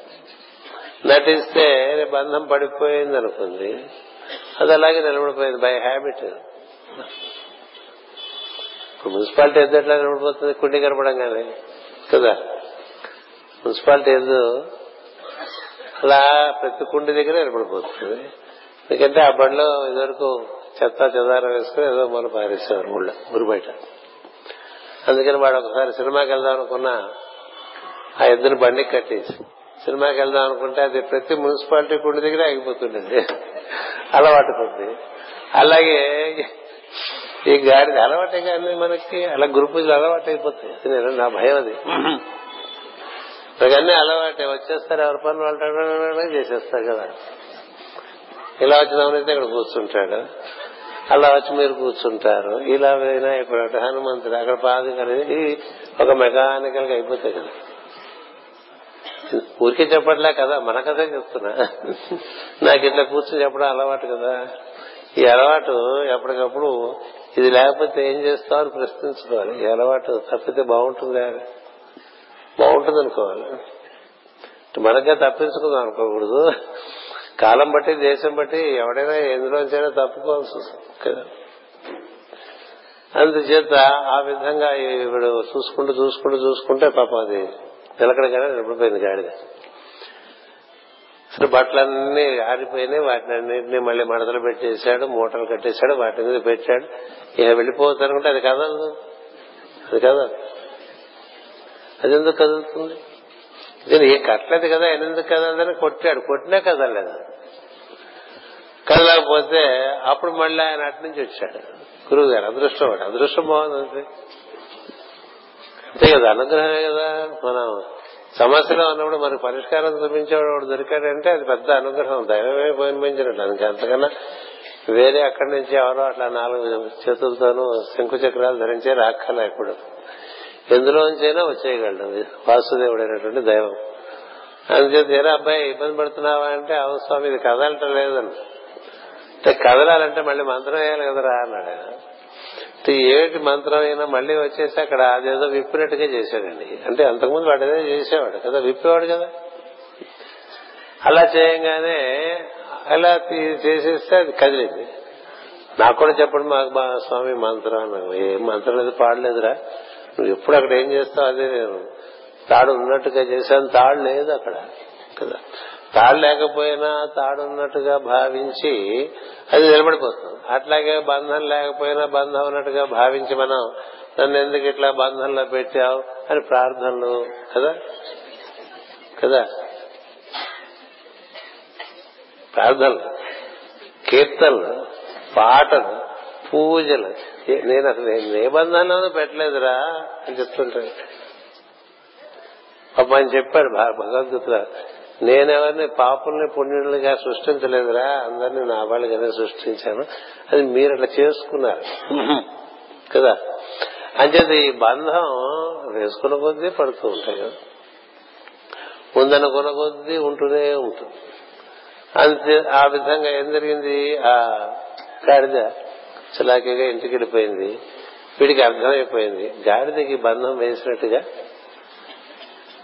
అనుకోవటం చేత కదా అది ఎలా ఉంది? అందుకని మనకి ఈ మార్గంలో మన శరీరంలో బంధింపబడ్డా ఉంటాం. అది కూడా ఇంకా భయంకరంగా చెప్తారు. మూడు బంధాలు ఉన్నాయి. ఏది బ్రహ్మగ్రంథి విష్ణు గ్రంథి రుద్ర గ్రంథి వీటన్నిటిని ఛేదించాలి. ఉన్నవని భావించడం చేత ఛేదించాలంటే ఒక పెద్ద కార్యక్రమం ఒకటి. కదా? ఇలా మనకే మనం భావించుకుని బంధంలో ఉన్నామని మనకి మనం మోక్షం కావాలని ఇలా తిప్పలు పడుతుంటాం అందుకని ఏది బంధం అనుకుంటావో అక్కడ దైవాన్ని చూస్తే మోక్షం. ఒకటే మార్గం. నీకు ఏది బంధంగా కనిపిస్తుందో అక్కడ దైవాన్ని చూస్తే అది విడిపోయింది అది భాగవతం. భాగవతం చెప్పే పరమసత్యం ఏంటంటే అన్నిట అంతటా అన్నిట అంతటా. ఒకే దైవం వ్యాప్తి చెంది ఉన్నాడు. కదా? నీ సమస్యల రూపంలో కూడా అతడే ఉన్నాడు. మనుషుల రూపంలో కూడా అతడే ఉన్నాడు. మన మనుషుల వల్ల కదా సమస్యలు? అందరికీ. రకరకాల సమస్యలు ప్రతి కుటుంబంలోనూ మనుషుల వల్ల సమస్యలు ఇల్లు వల్ల సమస్యలు ఆస్తుల వల్ల సమస్యలు పిల్లల వల్ల సమస్యలు శరీరం వల్ల సమస్యలు ఈ సమస్యలకి లెక్క పెడితే బోళ్ళు కనిపిస్తాయి. అన్ని సమస్యలే. ఏది సమస్య అనుకుంటున్నావో అది వాసుదేవ స్వరూపంగా చూడు అంటుంది భాగం ఎవరు సమస్యగా కనిపిస్తున్నారో వాడిని వాసుదేవ రూపంగా చూడు. ఇవి నన్ను చాలా ఇబ్బంది పెట్టేస్తుంది అనిపించినప్పుడు ఈవిడెవరు అనే ప్రశ్న. ఈయన బాగా ఇబ్బంది పెట్టేస్తున్నాడు అనిపించినప్పుడు ఆయన రూపంలో ఉన్నది ఎవరు అని గుర్తురాదు అది రాదు అంచేది ఎవరికి ఎవరు సమస్య కాదు ఎప్పుడు వారి ఎందు ఉండేటువంటి దైవాన్ని దర్శనం చేయటం అనేటువంటిది ఒకటి ఏర్పాటు చేసుకుంటే. కనబడుతున్నది సత్యం కాదు. ఎందుకంటే అది నువ్వు చూస్తున్నటువంటి. అందుకని నువ్వు చూస్తున్నటువంటి సత్యాన్ని తీసేసి శివమైనటువంటి సత్యము సుందరమైనటువంటిది శివమైనటువంటిది ఒక సత్యం ఉన్నది దాన్ని పక్కన పెట్టు. అట్లా చూడు. ఆ గ్లాసులతో చూడు. లేకపోతే ఆ కళ్ళతో చూడు. ఆ కళ్ళతో చూస్తే అక్కడ క్రమంగా సమస్య మనం అలా చూడకుండా ప్రార్థనలు చాలా చేస్తూ ఆ గుడికి వెళ్ళి ఈ గుడికి వెళ్ళి ఇంకో గుడికి వెళ్ళి రకరకాలుగా ఎన్నెన్నో ప్రదర్శనలు చేసి వీసా వచ్చే ముందు పదకొండు ప్రదర్శనలు. వీసా వస్తే నూట ఎనిమిది ప్రదర్శనలు కదా? బేరాలు. రకరకాల బేరాలు కదా? ఎందుకు ఎదురుగా ఉండేటువంటి దాంట్లో నీకేది సమస్య దాన్ని దైవంగా చూడు ఉంటుంది భాగం. నీకెవరి వల్ల సమస్య? వాడి ఏదో దైవాన్ని చూడంటుంది భాగం. రూపమంతా విష్ణువు. వారి ప్రవర్తన వాసుదేవుడు. ఈ వాసుదేవుడికి విష్ణువుకి మూలంలో నారాయణుడు. ఇట్లా మనకి ఓ సోపానం ఇలా దర్శనం చేస్తున్నాం అనుకోండి మనకి శరీరము సమస్య కాదు ఇంద్రియములు సమస్య కాదు మనస్సు సమస్య కాదు రోగములు సమస్య కాదు ఏ సమస్య సమస్య కాదు. ఎందుకంటే భగవంతుడు ఈ రూపంలో ప్రస్తుతం మనకు సాన్నిధ్యం ఇస్తున్నాడు అనుకోవాలి అది పద్ధతి. లేకపోతే రోగం వచ్చే కుంగిపోకల ఎందుకంటే ఎన్నో మహాత్ములందరికీ తక్షణ రోగాలు ఉండేవి. వివేకానంద మహర్షి స్వామి అంటాం కదా వివేకానంద స్వామి అంటారు. ఇది మనం ఎలా పెట్టుకుంటే అలాగూ? ఆయన ముప్పై తొమ్మిది తొమ్మిదేళ్ళే జీవించారు కానీ ఆయన లేని జబ్బు లేదు ఒంట్లో అప్పటికే. లేని జబ్బు లేదు. అదే మహాత్ములకి జబ్బులు జబ్బు ఆయనకి లేదు జబ్బు. జబ్బు ఆయనకి లేదు. చూసేవాళ్ళకుంది. చూసేవాళ్ళకి జబ్బు ఉంటా వేరు. ఏ శరీరం జబ్బుతో ఉందో ఆ జబ్బులో ఉండేవాడు దాన్ని భావించడానికి వాడి జబ్బు లేదు. అంటే మరి? మనకి మాస్టర్ గారు చెప్పిన ఒక సూత్రం. ఏదో షుగర్ వచ్చింది మాస్టర్ గారు నాకు షుగర్ ఉందంటే మాస్టర్ గారు అని యూనివర్సిటీ వైస్ ఛాన్సలర్ చాలా సజ్జనుడు పుణ్యపురుషుడు గోపాలకృష్ణారెడ్డి గారు. మాస్టర్ గారి యొక్క ప్రీతిపాత్రుడు. ఆయన వచ్చి మాస్టర్ గారు నాకు షుగర్ ఉందని తెలిసింది ఎప్పుడంటే అది నిన్నేం చేస్తుందా? అన్నారు అది మాకంతా అప్పుడప్పుడు గుర్తు తెచ్చుకుంటూ ఉండే అది నిన్నేం చేస్తుంది? అది నిన్నేం చేస్తుంది? అది ఆయనకి మంత్రం అయిపోయింది. గోపాలకృష్ణారెడ్డి గారికి వైస్- వైస్ ఛాన్సలర్గా పనిచేశారు ఆయన. అది నిన్నేం చేస్తుందా? నీ పని నువ్వు చేసుకో అన్నారు ఆయన. అంతే మాస్టర్ అంటే నాకు షుగర్ నాకు షుగర్ అని మాటి మాటికి ప్రతి రెండు గంటలకి తింటూ ప్రతిరోజు చెక్ చేసుకుంటూ ఇట్లా ఉండేవాళ్ళకి అది అట్లా ఉంటూనే ఉంటుంది నీ భావన అంతా షుగర్ మీదే ఉంది. నీ భావన అంతా గుండెకాయ మీదే ఉంది. నీ భావన అంతా బ్లడ్ ప్రెషర్ మీదే ఉంది. నీ భావన అంతా మోకాలు ఇవన్నీ అన్ని చాలా ఉన్నాయి మనకి. అన్ని రకాలుగా వచ్చేస్తున్నాడు దేవుడు మనలోకి. అంచేత భావన బట్టి కదా. ఆయనకి అలా చెప్పారండి. చెప్తే ఆయన నిజంగా ఇది. అంటే ఒక మహర్షి నోటి నుంచి వచ్చేది మంత్రమే కదా.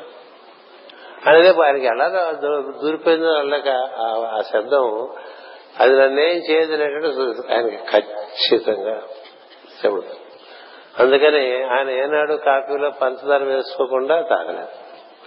ఒకసారి పందార ఏమంటారంటే వేయండి ఈ పందార వేసుకుని పందార వేసుకోండి. ఎప్పుడన్నా ఎవరన్నా మాస్టర్ పుట్టినరోజుని ఆయనకి సూచిస్తే తినేశారు. ఏం మాస్టర్ మీరు అంటే చెప్పారు కదా మనకు మాస్టర్ గారు మాకు నన్ను ఏం చేయదని ఆయన పని ఆయన చేసుకుంటూ ఉన్నారు మరి ఆయన అద్భుతమైనటువంటి కార్యక్రమం నిర్వర్తించినటువంటి వారు. ఆ తర్వాత ఎన్ని సంవత్సరాలు ఉన్నారు ముప్పై ఏడు ఉన్నారు. ఇంత షుగర్ పేషెంట్ షుగర్లు చూసుకుంటూ చెక్ చేసుకుంటూ టెస్టులు చేయించుకుంటూ మందులు మార్చుకుంటూ బతివాడు కూడా అంతకన్నా ఎక్కువ రోజులు ఉన్నాడు కదా? ముప్పై ఏళ్ళు హాయిగా బతికినవాడు ఒకడు ముప్పై ఏళ్ళు ఏడుస్తూ బతికినవాడు ఒకడు.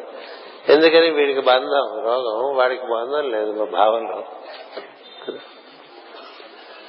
అందుకని భాగవతం ఏం చెప్తుందంటే నీకేది సమస్య ఆ సమస్యను నేనే ఆ సమస్యగా ఉన్నానని భావించే నన్నే చూ. అలా చూసావనుకో నీకు కపిలుడు చెప్తాడు దేవహుతి. తల్లి వినము బంధమనమై మోక్షమని ఎక్కడ ఉన్నాయంటాడు ఆయన. భావనలోనే ఉన్నాయి బంధాలు. అందుచేత అప్పుడప్పుడు పుణ్య ప్రదేశాలకు వెళ్ళినప్పుడు నేను ఎక్కడికి వెళ్ళి పొద్దున మొదలు పెడితే రాత్రి వరకు మంచిని కూడా ముట్టుకున్నాను ఏదో చుట్టూ ఉండేవాడు నీకు షుగర్ కదా నువ్వు విత్తనాలు కదా అవి కదా అవి కదా అంటే వాళ్ళతో కూడా మాట్లాడు ఎందుచేతనంటే దైవమునందు ఉన్నప్పుడు రోగములు సైతం అలా ఉంటాయండి. అన్ని అలా ఉంటాయి. ఎందుచేత దైవం ఉన్నట్టు శత్రువులు కూడా అలా ఉంటారు. కదా? దైవం ఉన్న చోట రుక్మిణి తీసుకెళ్ళడానికి శ్రీకృష్ణుడు వచ్చినప్పుడు అందరూ ఆయుధాలు పట్టుకుని రెడీగా ఉన్నారు. ఎందుకంటే ఈయన తప్పకుండా వస్తాడు. ఖచ్చితంగా వస్తాడు. మనం ఎలా అయినా ఈయన అడగించాలని. కదా ఆయనే దైవం కదా. అలా అందరి పక్క చూడంగానే అందరూ అట్లా విగ్రహాలుగా అయిపోయారు. ఆయన వెళ్ళి విజయారంగా రుక్మిణీదేవిని చేయి పట్టుకుని తీసుకుని రథంలో కూర్చోబెట్టుకుని అలాగా రోడ్డు ఎక్కేసి అక్కడి నుంచి చేయి అప్పుడు వాళ్ళకి తిరిగి వచ్చింది. అంటే సాన్నిధ్యం ఉన్న చోట దైవ సాన్నిధ్యం ఉన్న చోట ఇతరములన్నీ కూడా ఇన్ని విన్నా మళ్ళీ కాస్త నాకు షుగర్ పెరిగిందంటే నానా గందరగోళం ఉంది కాస్త బీపీ పెరిగిందంటే నానా గందరగోళం. ఏం సాధన జరుగుతుంది చెప్పండి? చెప్పండి. పెద్దానికి గందరగోళం. చూడండి నోట్ల గందరగోళం ఎంత అయిపోయింది దేశంలో. అసలు వాడు పాపం బాగానే ఉన్నాడు. మిగతా వాళ్ళ గోడ. అంటే జబ్బు మనుషులు కదా? అలాగే మనకి జబ్బు ధ్యానం కన్నా దైవ ధ్యానం కదా? దైవ ధ్యానం చేత జబ్బులు ఆగుతాయి. కదా? అందుకే జబ్బు ధ్యానం చేయకుండా దైవ ధ్యానం చేశాం. దైవస్మరణ దైవస్మరణ. దైవస్మరణ ముఖ్యమా? వ్యాధి స్మరణ ముఖ్యమా? ఇప్పుడు మనకి మొదటి చెప్పాయి కదా ముప్పై మూడు నలభై నలభై ఆరు యాభై ఆరు. ఇన్నిసార్లు జరిగిన ఇవి ఇలాగే ఉండిపోయిందంటే ఏం జరిగిందండి? ఏం జరిగింది? ఊరికే ఫీలింగ్ తప్ప సీనియర్స్ అని మనకి. మళ్ళీ ఒక సీనియారిటీ ఒకటి. కదా? ఏం జరిగింది? అది ఆత్మ పరిశీలన చేసుకోవాల్సిన విషయం కదా. సాధన అనేటువంటిది జరుగుతున్నప్పుడు మనిషిలో నిశ్చలత్వం పెరగాలి. అన్నిటి అందు దైవం గోచరించాలి అన్నిటి అందు దైవం గోచరించే ప్రయత్నం పెరుగుతూ ఉంటే లోపల కూడా దైవం కనిపించే అవకాశం ఏర్పడుతుంది. ఇవేమీ లేకుండా బతికేద్దామంటే అవదు ఎందుకంటే ఈ సృష్టి ఆయన నిర్మాణం చేశాడు. ఈ శరీరం ఆయన నిర్మాణం చేశాడు. ఆయన సృష్టిలో ఆయన ఇచ్చిన ఆయన ఇచ్చినటువంటి పరికరంతో ఆయన చెప్పిన పద్ధతుల్లో నువ్వు జీవించాలి. అప్పుడు నీకు ఏం జరుగుతుంది? పరమానందం కలుగుతుంది. నీ ఇష్టం జీవిస్తారంటే జీవించు. కానీ దానికి వేరే ఫలములు ఉంటాయి. పర్యవసానములు అంటాం. కాన్సిక్వెన్సెస్ అంటాం కదా. అలా ఉంటుంది. అందు అందువలన మనం ప్రత్యేకంగా అసలు ఈ శరీరంలో మనం ఎలా ఉండాలి? ఈ శరీరంలో ఏమున్నాయి? ఈ శరీరాన్ని సరిగ్గా నిర్వర్తించుకోకపోతే ఏమవుతుంది? సరిగ్గా నిర్వర్తించుకుంటే ఏమవుతుంది? ఈ శరీరంతో బాహ్యమనందు అంతరంగమందు ఎలాంటి అనుభూతి చెందవచ్చు? ఇలాంటి విషయాలు తెలియకుండా ఈ శరీరం ఎందుకండి మనకి? చెప్పండి. ఏవేవో చేసుకుంటూ అలా కర్మల్లో పడిపోతుంటాం. అది పుణ్యకర్మలు అనుకుంటూ ఉంటాం కదా. పుణ్యకర్మ చేసే పనిలో దైవాన్ని చూడకపోతే అది ఏదైనా పుణ్యకర్మ కాదు. ఇప్పుడు ఇటు పక్క గణపతి ఆరాధన అటు పక్క హనుమంతుడి ఆరాధన చేస్తున్నారండి. చేస్తున్న సేవ మనిషి ఆ దైవ స్వరూపం మీద లేకుండా ఎటు పోయింది అనుకోండి. అది పవిత్ర కర్మ అవ్వదు కదా. దర్శనం వల్ల పవిత్రం అవుతుంది. చేసేప్పుడు కర్మ చేస్తున్నప్పుడు ఆ కర్మ స్వరూపాన్ని దైవంగా భావిస్తే అది పవిత్ర కర్మ కదా. పవిత్ర విద్య అంటే ఏంటి ఏ విద్య నేరుస్తున్నా అది ఆ దైవం యొక్క ఒక వైభవము. అని తెలిసి నేర్చుకుంటే పవిత్ర విద్య. సమస్తమునందు దర్శనం చేయటం పవిత్ర విద్యండి అన్ని కార్యములు కూడా నీవు దైవము కొరకేం చేస్తుంటే ఆ కర్మ పవిత్ర కర్మ. నారదుడు చెప్తాడన్నమాట నువ్వు ఎన్నో యజ్ఞయాగాదులు చేస్తున్నావు ఎన్నో రకాలుగా ఇబ్బంది పడిపోతున్నావు శ్రమ పడుతున్నావు. ఇదంతా ఒక లేబర్గా అయిపోతుంది నీకు మొత్తం అంతా కూడా. లేబర్ చేయడానికి ఇవ్వలేదు దేవుడు. ఎందుకంటే అందరికీ తనకి తన సృష్టిలో తన వాళ్ళందరూ కూడా లేబర్గా ఉండటానికి పెట్టలేదు అయినా అందరూ తన కుమారులు కదా. ఇప్పుడు ఇంట్లో మనకి ఓ పనివాడు ఉన్నాడు అనుకోండి. పనివాడితో పాటు కొడుకు కూడా సమానంగా పనిచేస్తున్నాడు అనుకోండి. తల్లి గాని తండ్రి గాని వీడెందుకు చేస్తున్నాడు అనుకుంటాడు పనివాడు చేయాల్సిన పని కొడుకు ఎందుకు చేస్తున్నాడు అనిపిస్తుంది అవునా? ఎందుచేత? కొడుకంటే మమకారం చేత. భగవంతుని జీవులందరూ తనవారే. భగవంతునికి జీవులందరూ తనవారే. అందువలన ఆయన ఏమనుకుంటాడంటే వీళ్ళు ఊరికే ఇట్లా పనివాళ్ళలాగా ఉండిపోయారు అని బాధపడతారు. నేను నా కుమారులుగా చక్కగా విధానం తెలిసి అనుభూతి పొందుతూ ఆనందంగా ఉండమని ఇంత ప్రయత్నం చేస్తే వీళ్ళందరూ ఊరికే పనివాళ్ళుగా ఉండిపోయారే అని బాధపడతాడండి పది మంది కొడుకులు కడిగితే పది మంది కొడుకులు ఎక్కడో కథ కార్యాలయంలోనూ ప్యూన్స్గా సెటిల్ అయిపోయారు అనుకోండి ఎట్లా ఉంటుంది తండ్రికి? అవుగాక అవచ్చుగాక. కానీ అది ప్యూన్గా ఉన్నాడా లేకపోతే అధికారిగా ఉన్నాడా అనేది ముఖ్యం కాదు భాగవతం ఏం చెప్తుందంటే ఆ పనినే దైవ స్వరూపంగా చేసుకున్నటువంటి వాడు మళ్ళీ రాజు రాజు. తను చేస్తున్న పని ఎందు అది పవిత్ర కర్మగా భావించి దాని దాని ఎందు దైవాన్ని దర్శనం చేస్తూ దాని యొక్క ఫలములు పది మందికి చెందుతున్నట్లుగా తను శ్రద్ధాభక్తులతో నిర్వర్తిస్తూ ఉంటే అది పవిత్ర కర్మగా మారిపోయి కుమ్మరి వాళ్ళు వడ్రంగి వాళ్ళు కట్టెలు కొట్టుకునే వాళ్ళు మాంసం అమ్ముకునే వాళ్ళు ఇలాంటి వాళ్ళందరూ కూడా మహాత్ములు అయిపోయారు మహర్షులు అయిపోయారు ఎందుకు చేస్తుంటే వారు చేస్తున్నటువంటి పని ఎందు దైవాన్ని దర్శిస్తుండటం చేత. అప్పుడేమైంది? అప్పుడు అతను కుమ్మరివాడ అతనికి అది పవిత్ర కర్మ. మట్టి ఎందు దైవాన్ని చూస్తూ ఉంటాడు. నిర్మాణం చేసి కొండ నిర్మాణం చేసే విషయంలో దైవాన్ని చూస్తుంటాడు దాన్ని తీసుకెళ్ళేవాడు దైవాన్ని చూస్తుంటాడు సమాజానికి సేవ జరుగుతుంది అనుకుంటాడు ఆనందంగా. మాంసం అమ్ముకునేవాడు కూడా అలాగే ఉంటాడు. వడ్రంగి పని చేసేవాడు అలాగే ఉంటాడు కదా. మరి ధర్మ వ్యాధులనే కథ ఉన్నది ఆయన మాంసం కొట్టు పెట్టుకున్నట్ట అంటారు మాంసం కొట్టు పెట్టుకుంటే ఆత్మ జ్ఞాని కాలేడా? అవసరం చూపిస్తుంది. యేసుక్రీస్తు వడ్రంగి కదా. ఆత్మజ్ఞాని కాలేడా? పోతనామాచుల వారు రైతు రైతు. దృష్టి బట్టి తప్ప పని బట్టి కాదు. దృష్టి బట్టి తప్ప పని బట్టి కాదు. బ్యాంకులో క్లర్క్ అయినా కావచ్చు బ్యాంకులో సీఎండీ అయినా కావచ్చు. నీ దృష్టి బట్టి నీకు దైవ సాన్నిధ్యం. ఆ పని ఎందు నీకుండే దృష్టి బట్టి నీకు దైవ సాన్నిధ్యం.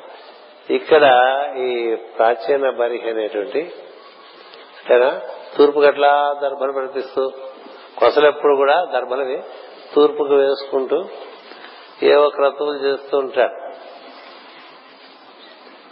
ఎప్పుడు క్రతువులు ఎప్పుడు క్రతువులు. దేనికిరా అంటే వేదంలో చెప్పారట. చూశాడు చూశాడు చూశాడు నారద మహర్షి. అరే వీడు అనవసరంగా తంతులో ఇరుక్కుపోయాడు. తంతులో.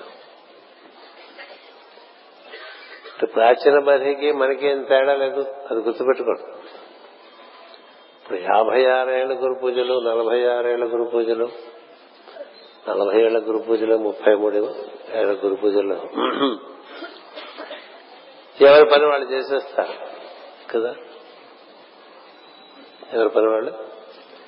చేసేస్తారు. వాటి మీద వాళ్ళు కొంత హక్కు కూడా చూపిస్తుంటారు ఈ పని నేనే చేయాలి ఇంకెవరు చేయకూడదు. కదా? ఇంకోటి చేయబెడితే మన కోపం వచ్చేస్తుంది ఇలాంటివి ఉంటాయి. సో ఇలా జరుగుతున్నప్పుడు ఏం జరుగుతుందంటే కొంతకాలానికి మనకి ఇవి నిర్వర్తించుకున్న దాంట్లోంచి రావాల్సినటువంటి దైవ సాన్నిధ్యం కానీ తర్వాత అనుభూతి కానీ అవి రావు ఊరికి అవుతూ ఉంటాయి. అలా అవుతుంటే ఉంటే తండ్రి బాధపడతాడు. అంటే మనందరికీ తండ్రి అంటే మన గురు పరంపరే మన ఏరా ఇవన్నీ చేస్తూనే ఉన్నారు కానీ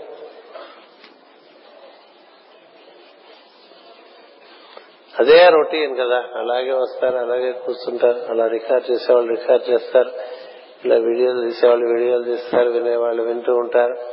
ఏదో ఉన్నంతలో మంచి బట్టలు వేసి కూర్చుంటాం అందరం కదా? మనలాగా మనం చేసుకున్నాం కాబట్టి మంచి పచ్చళ్ళు చేయించుకుంటాం మంచి కూరలు తెప్పించుకుంటాం. కదా? రాజమండ్రి నుంచి వంట వాళ్ళని తెప్పించుకుంటాం. ఎందుకని? సుఖపడాలండి కానీ చేతన ఎందు వికాసము ఉద్దేశించి కదా గురు పూజ. అది మాత్రం అలాగే ఉండిపోయి మిగతావన్నీ జరిగిపోతున్నాయి అనుకోండి. దానివల్ల ఉపయోగం లేదు కాబట్టి అలాంటి కథ ఒకటి భాగవతంలో ఇచ్చారు. ప్రాచీన బరిగినటువంటి ఆయన కూడా మనలాగే ఇట్లాగే రొటీన్గా దశాబ్దాల తరబడి చేసేస్తూ వస్తూ ఉన్నాడు. ఇదేంటో వీడు ఇలా ఇరుక్కుపోయాడు ఇందులో చిక్కుపోవటమేగా ఇలా ఇరుక్కుపోయాడు అనేటువంటి వీడు? అదే ఆ వేదోక్తమైన కర్మల వల్ల అతనికి ఉన్నతి రావట్లే. ఇప్పుడు ఇంతమంది వెళ్ళి నెలకి వెళ్ళి ఇన్ని సత్యాన వ్రతాలు చేయిస్తూ ఉంటాడు పురోహితుడు ఆయన ఆత్మజ్ఞానం అయిపోయాడా? అయిపోద్దు. రొటీనే ఆయనకి కదా. అలాగే ఏకాదశి రుద్రాభిషేకాలు ఎన్ని చేయిస్తూ ఉంటాడు అప్పుడు అది రొటీన్ అది. తినా ఇప్పుడు మనం జ్యోతిర్లింగానికి వెళ్ళి దర్శనం చేసుకుని ఓహోహో ఆహా అని కాసేపు అనుకుని బయటకు వచ్చి మామూలుగా ఉంటాం కదా. అక్కడే ఆ గుళ్ళో ఉండేవాడికి ఆ ఓహోహో ఆహాహా కూడా ఉండదు.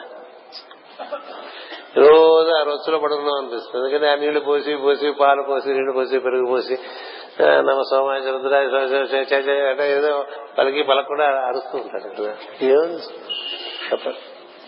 ఆయనకి అది రొటీన్. అంతేగాని మనం స్వామి దగ్గర ఉన్నాం. కాశ్యాంతే ఏదో ఉంది కదా మనకి మరణం ముక్తి అంటూ. మరి వాడు కాశీలో ఎప్పుడు ఉండేవాడు? వాడికి మోక్షం రావద్దని ఉండదు. ఎందుకంటే వాడు మనలాగానే వాడు బతుకుతుంటాడు. ఏది? పకోడీలు అమ్ముకునేవాడు పరుగులు అమ్ముకుంటూ కాఫీ అమ్ముకునేవాడు కాఫీ అమ్ముకుంటూ. గుళ్ళో అయినా బయట అయినా నీ దృష్టి బట్టి తప్ప మరొక మార్గం లేదు కదా. అదే పవిత్ర కర్మలో ఉన్నాం కాబట్టి మనం పవిత్రం అయిపోయానేటువంటిది ఏం లేదు. పవిత్ర కర్మలో నీ దృష్టి బట్టి నీకు పవిత్రీకరణ జరుగుతుంది. దృష్టి లేకపోతే పవిత్రీకరణ జరగదు. ఆలయాల్లో లోపల ఎప్పుడు గర్భగుడిలో పదులు ఇరవై సంవత్సరాలు ఉండేవాళ్ళు లేరు? ఉంటారు కదా. మనకంటే తిరుపతి స్వామి ఆ గడప దగ్గరికి తీసుకెళ్తే మనకు ఆనందం. ఎందుకంటే ఎక్కువసేపు ఉంచరు కాబట్టి పది నిమిషాల సేపు దిక్కులు చూస్తాం. వాళ్ళేదో నిమిషం కూడా ఉంచరు కాబట్టి అట్లా కళ్ళంతా చించుకుని చూస్తుంటాం ఎప్పుడు ఆ గర్భగుడి లోపల ఉన్నవాడు చాలా అదృష్టవంతులని మనం అనుకుంటాం కానీ వాడి జీవితం పరిశీలిస్తే అలా ఉండదు. ఏవో అక్కడ వచ్చే వాటాలు వాటిలో పోట్లాట్లు ఇలాంటివన్నీ ఉంటాయి. రకరకాల బాధల్లో ఉంటారు దైవ సాన్నిధ్యం ఏది? అలా గర్భగుడిలో ఉండేవాడికి ఆ వెంకటేశ్వర స్వామి నల్లట్రాయ్ నల్లట్రాయ్ మనకైనా కాసేపు ఏదో మనకి మనకి అట్నుంచి ఏదో పొందాలని తప్ప ఇటు నుంచి ఆయనలోకి చేరాలని కాదు కదా ప్రయత్నం. అందుకని ఏమిటంటే ఈ గుడి గుడి తిరుగుతూ ఉంటాం గోపురాల చుట్టూ తిరుగుతుంటాం పుష్పాలు అంటాం స్నానం చేస్తాం. అబ్బో ఎంత కార్యక్రమం జగద్గురుపీఠంలో ఉన్నంత కార్యక్రమం మొత్తం అంతా నా పోటీ వాడికి తప్పదు కాబట్టి అన్ని చోట్లకి వెళ్తూ ఉంటాం కాబట్టి ఇంత ఇప్పటికిప్పుడుగా కార్యక్రమం జరుగుతుంటే ఇందులోంచి జరిగేది ఏమిటి ఆయాస్మా? ఇప్పుడు అంతా ఎప్పుడైపోతుంది నాకు అనే భావన వచ్చింది అనుకోండి. అంటే అనుభూతి లేకపోతే ఇలాంటి భావన వస్తాయి కదా. అందువలన మనం ఏం చేస్తున్నా దాని ఏదో దృష్టి బట్టి దాని యొక్క ప్రయోజనమును బట్టి అది లోకానికి ప్రయోజనకరముగా ఉండాలి. మనకు దాని ఎందు దైవము దర్శింపబడుతూ ఉండాలి. దైవ సాన్నిధ్యం అన్ని విషయాలను పొందుతూ ఉండాలి. విస్తరలో చేపట్టిన దగ్గర నుంచి. అటు మొదలై అన్ని విషయముల కూడా దైవాన్ని దర్శనం చేయడం అనేటువంటి ఒక నిరంతర సాధన. ఒకటి జరుగుతూ ఉంటే దాని నుంచి మనకి చక్కని అనుభూతి వచ్చేటువంటి అవకాశము ఉన్నతి కలిగేటువంటి అవకాశం ఒకటి ఉండగా అసలు మనం ఏ విధంగా నిర్వర్తించుకోవాలి అనేటువంటి విషయం కూడా తెలుసుకుంటూ ఉండాలి. కేవలం భక్తి వలన కడితేరడం కష్టం జ్ఞానం కావాలి. జ్ఞానం లేకుండా ఊరికే కర్మకాండ చేస్తూ ఉంటే ఏమీ కాదు. ఎన్నిసార్లు రెగ్యులర్గా తిరుపతి వెళ్తానండి అనేవాడు అయితే ఏమిటి? అయితే ఏమిటి? నేను రెగ్యులర్గా వంద గాయత్రి చేస్తానన్నాడు ఆయన ఒక ఆయన. అయితే ఏమిటి?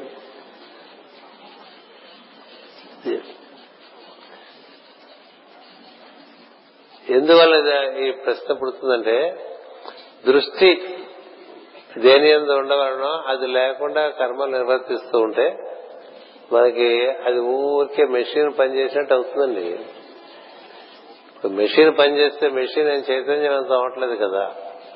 ఇప్పుడు ఇన్ని సార్లు ఈ మైక్ వింటూ ఉంటుంది చెప్పిన భాగవతం గాని ఎన్ని ఉపన్యాసాలు చెప్పినా అవన్నీ వింటూ ఉంటుంది కదా. మా వాళ్ళందరూ ఎప్పుడు ఒకటే పెడుతూ ఉంటారు చాలా ఏళ్ళుగా మరి ఈ పాటికి దీంట్లో ఎంత వెలుగు వచ్చేయాలండి? రాదు కదా. ఎందుకు రాదంటే మెకానికల్. మనం కూడా mechanical. So when we are mechanical we cannot experience కొన్నాళ్ళు పోయేసరి విసుగు కూడా వచ్చేస్తుంది. ఏంటి గోళ ఇందులో ఏం లేదు వేస్ట్ అనిపిస్తుంది కదా? అది పాపం. ఆ విధంగా ఇలా బాధపడిపోతున్నాడు ఆయన. ఇట్లా కొంత కొంత చెప్పకపోతే మరి ఎక్కువ పేజీలు ఉంటాయి. ఒక్కో పేజీ ఇస్తేనే ఒక గ్రూప్ చేయకపోతే మరి కాదు కాబట్టి కొంత అట్లా చెప్పుకుంటూ కొంత చదువుకుంటూ వెళ్తాం.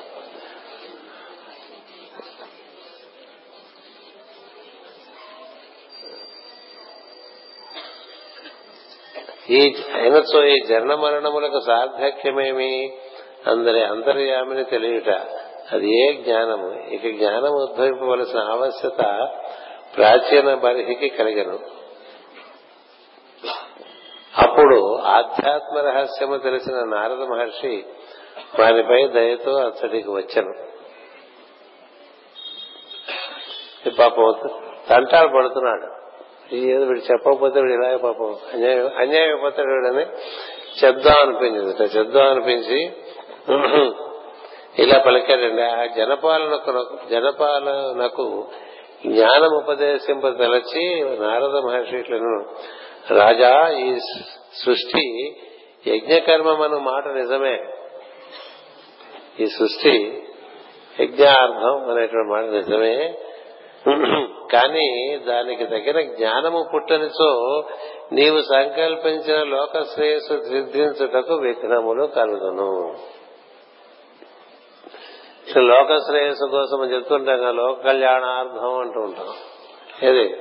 మనం చేసే ఇంతటి పూజకి మొత్తం లోకం అంతా కూడా. కదా? కళ్యాణం కలగాలి కదా. అలా అనుకోవటం వల్ల అది సిద్ధించదు అంటున్నాడు ఆయన.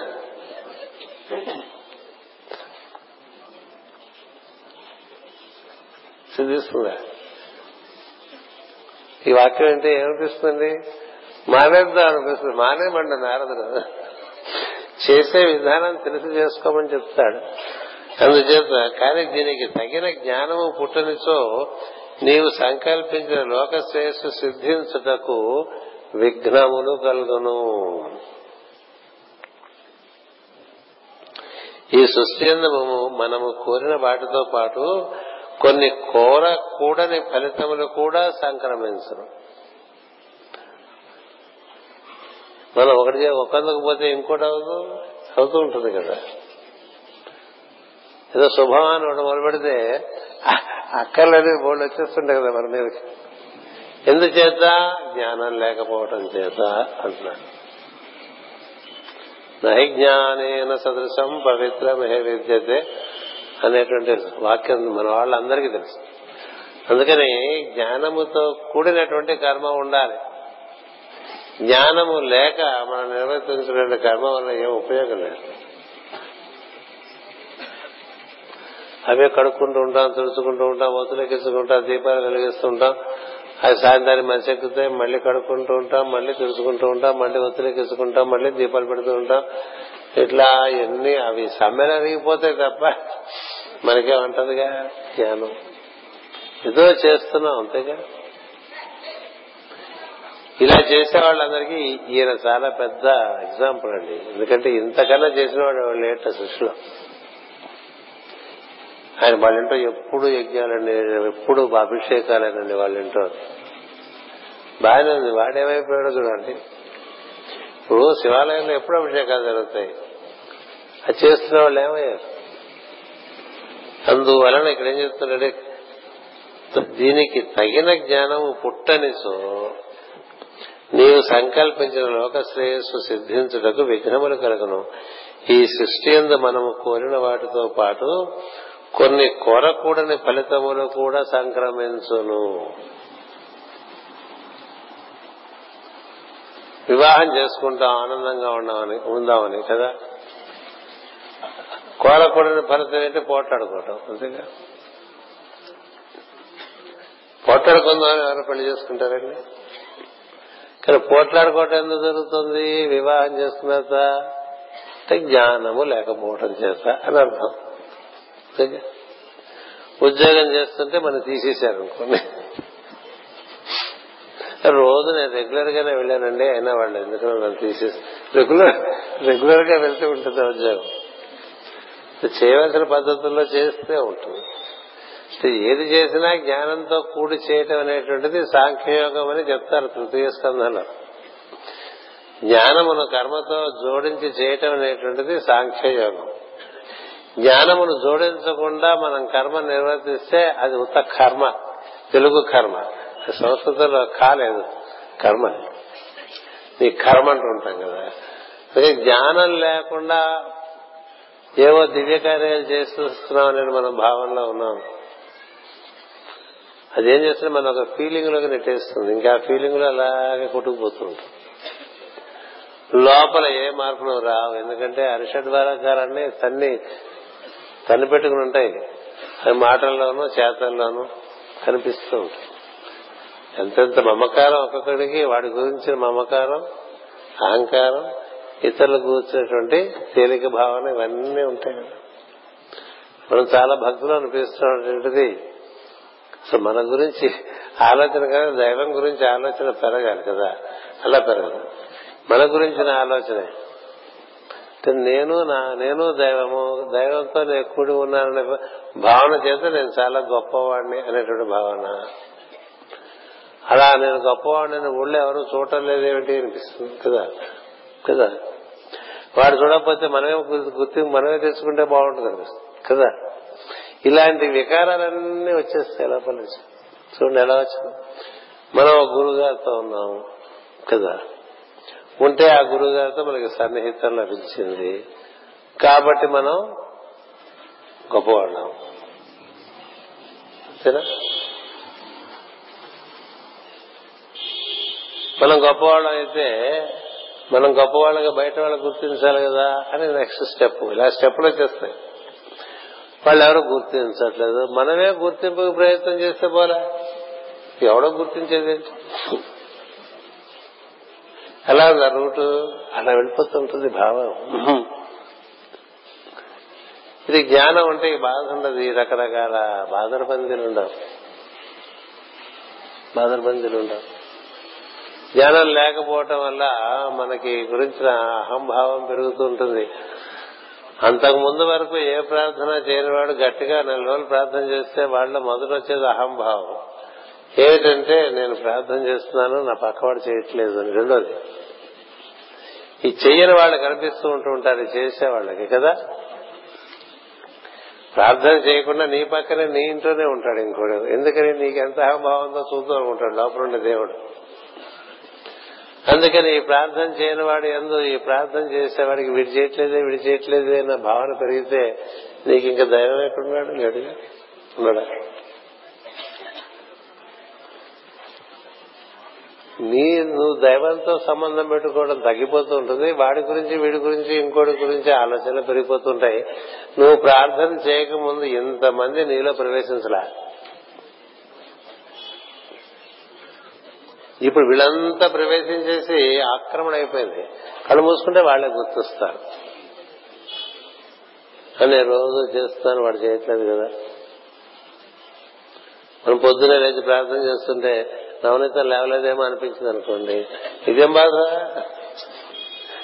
నవనీతం లేవలేదేమో? లేదా మా తమ్ముడు లేవలేదేమో? మా చుట్టుపక్కల ఉండేవాళ్ళు ఎవరో కొంతమంది లేవలేదేమో? ఇంట్లో లేవని వాళ్ళ గురించి తెలుసు కాబట్టి బాధ లేదు. ఇంక వాళ్ళు లేవలేదేమో అనక్కర్లేదుగా లేచడం లేదో నీకే తెలుసు. ఇంకెవరినో లేవలేదేమో నేను అనవసరంగా లేచేదేమో ఇలా వచ్చేస్తుంటే ఏం ప్రార్థన అండి ప్రార్థన. ఎక్కడికక్కడ ఎక్కడికక్కడ జ్ఞానం లోపించడం వల్ల అన్ని విఘ్నం. ప్రార్థనకే విఘ్నం. ఓం ప్రథమం కూర్చుని సివివి నమస్కారం టు యువర్ లోటస్ పెట్టిన తర్వాత లోపల అదేదో యంత్రం ప్రారంభమైపోతుంది అంటారు కదా. ఏమి యంత్రం? అలా ఆలోచన యంత్రం వచ్చేసి ఎక్కడెక్కడికో ఎక్కడెక్కడికో ఎక్కడెక్కడికో ఎక్కడెక్కడికో అక్కడనే చోట్లన్నీ తిప్పేస్తుంటుంది. ఎప్పటి వరకు ఓం భూర్భువస్వహ అని అంటారు కదా. ఎవరికి వారుగా? చూసుకోవాలి కదా. అందుకని నారద మహర్షి ఏం చెప్పాడంటే చాలా విఘ్నాలు వస్తాయి. ఈ కోరనవన్నీ వచ్చేస్తాయి తమాషా. నువ్వు కోరుకున్నది మాస్టర్ సాన్నిధ్యం ప్రార్థనలో. అది అసలు బొత్తిగా లేకుండా ఏవేవే అక్క ఎప్పుడో సమస్యలు. మనస్సు యొక్క ప్రధానమైనటువంటి లక్షణం ఏంటంటే నీకు ఏది ఎక్కువ ఇబ్బంది పెడుతుందో అది ముందు పట్టుకొస్తుంది అక్కడ పెడుతుంది ఇచ్చి. సమస్య ముందు అక్కడ పెడుతుంది. నువ్వు దేవం కాదు ఈ సమస్యను చూడండి. కదా? ఈ సమస్య చూస్తే ప్రార్థన ఉందండి. అందుకని ఏం చెప్తాడు నారదాది మహర్షులు ఆ సమస్య రూపంలో మాస్టర్ గారు అక్కడ ఉన్నారు అంటున్నారు నువ్వు ఎవరనుకుంటున్నావు? అది గురువు అనుకుంటే గురువు దైవం అనుకుంటే దైవం. దానికి రూపం పెట్టుకుంటే రూపం. పేరు పెట్టు నామం పెట్టుకుంటే నామం. అదే ఇదిగా ఉందని చూడాలి. అదే ఇది అనేది మా బ్రహ్మాండమైన మంత్రం అండి. అదే నీ నీ వరకు వస్తే ఇదిగా ఉంది. ఇలా కోరని ఫలములు కూడా కలుగు సంక్రమించను. వారిని తొలగించుటకు జ్ఞానం ఆవశ్యకము. మోక్ష విద్య లేనివాడు సృష్టి అంతయు మోక్ష విద్య లేని వానికి సృష్టి అంతయు కర్మబంధమగును అని.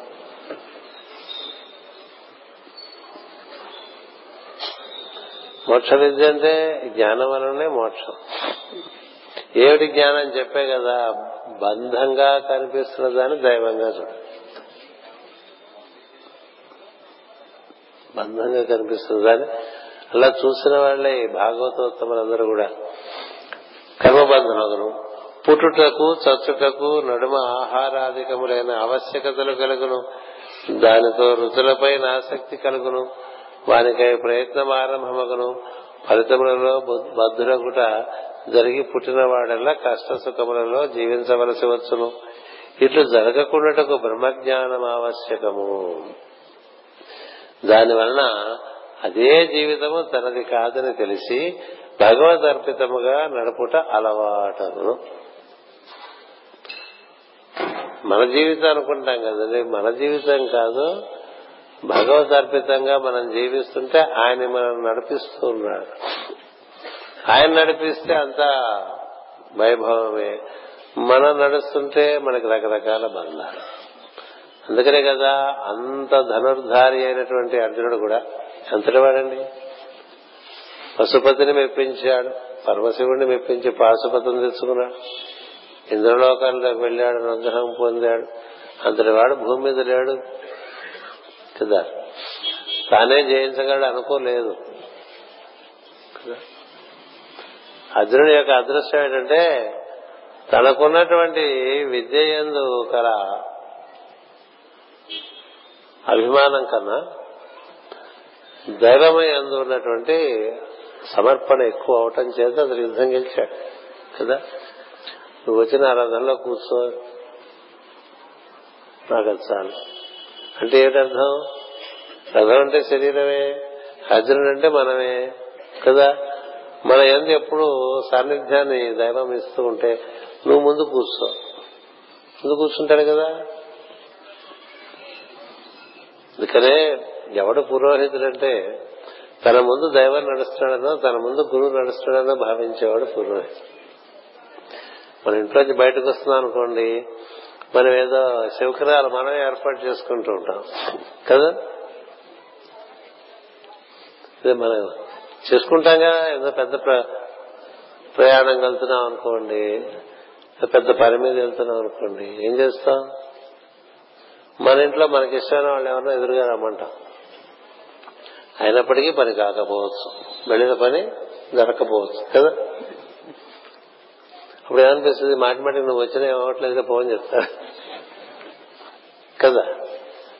మన ముందు ఎవరుండాలి? దైవం. నీ ముందు దైవం ఉన్నాడనే భావన చేసి ఆయన నడుస్తుంటే ఆయన అడుగు జాడలో నువ్వు నడుస్తున్నావు అనుకో. అప్పుడు నీ పేరు విజయుడు. ఎక్కడికి వెళ్ళినా జయమే. అలా కాదనుకో ఏదో ఇంకా వేరే సరే. అందువల్ల ఇక్కడ ఏం చెప్తున్నారంటే బ్రహ్మజ్ఞానం ఆవశ్యకము దాని వలన అదే జీవితము తనది కాదని తెలిసి భగవత్ అర్పితముగా నడుపుట అలవాటగును. దైవ సంకల్పమే నా సంకల్పంగా జీవితం నెరవేరాలి అని పొద్దున లేవంగానే అనుకోవాలండి. సాయంత్రం వరకు అది ఎలా జరిగినా అది దైవ సంకల్పమే అనుకోవాలి. ఒకటి దైవం మనతో తోడుగా ఉన్నాడు అనుకోవాలి. పని చేస్తున్నప్పుడు గుర్తున్నాడు రారా మా ఇంటి దాకా అని పడతాం కదా.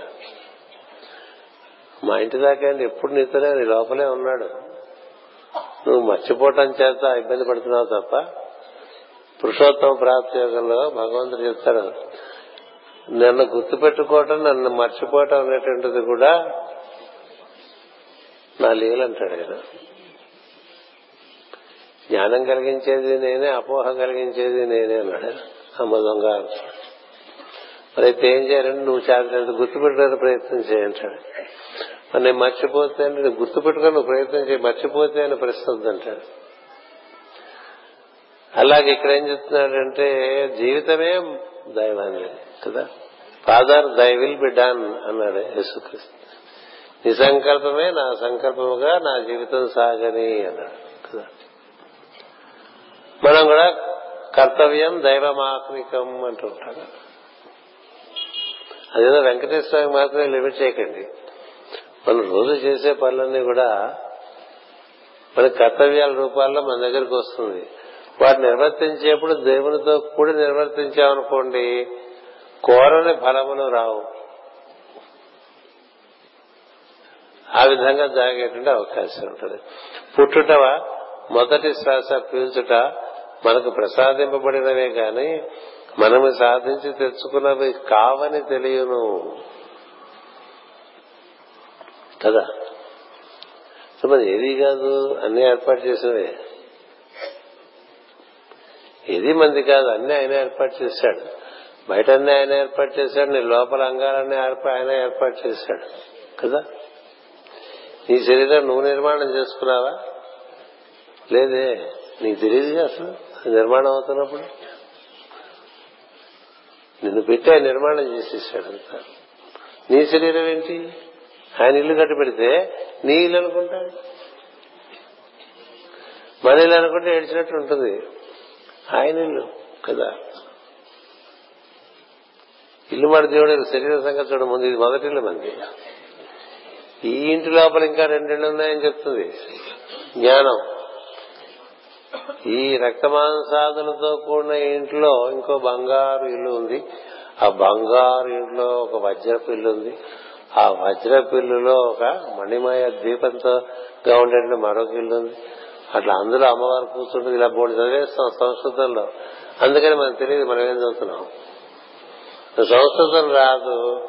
మన స్తోత్రాలన్నీ సంస్కృతంలో చేసుకుంటాం అందుకని మనకి ఏం తెలియదు. చదివేసామన్న ఫీలింగ్ తప్ప.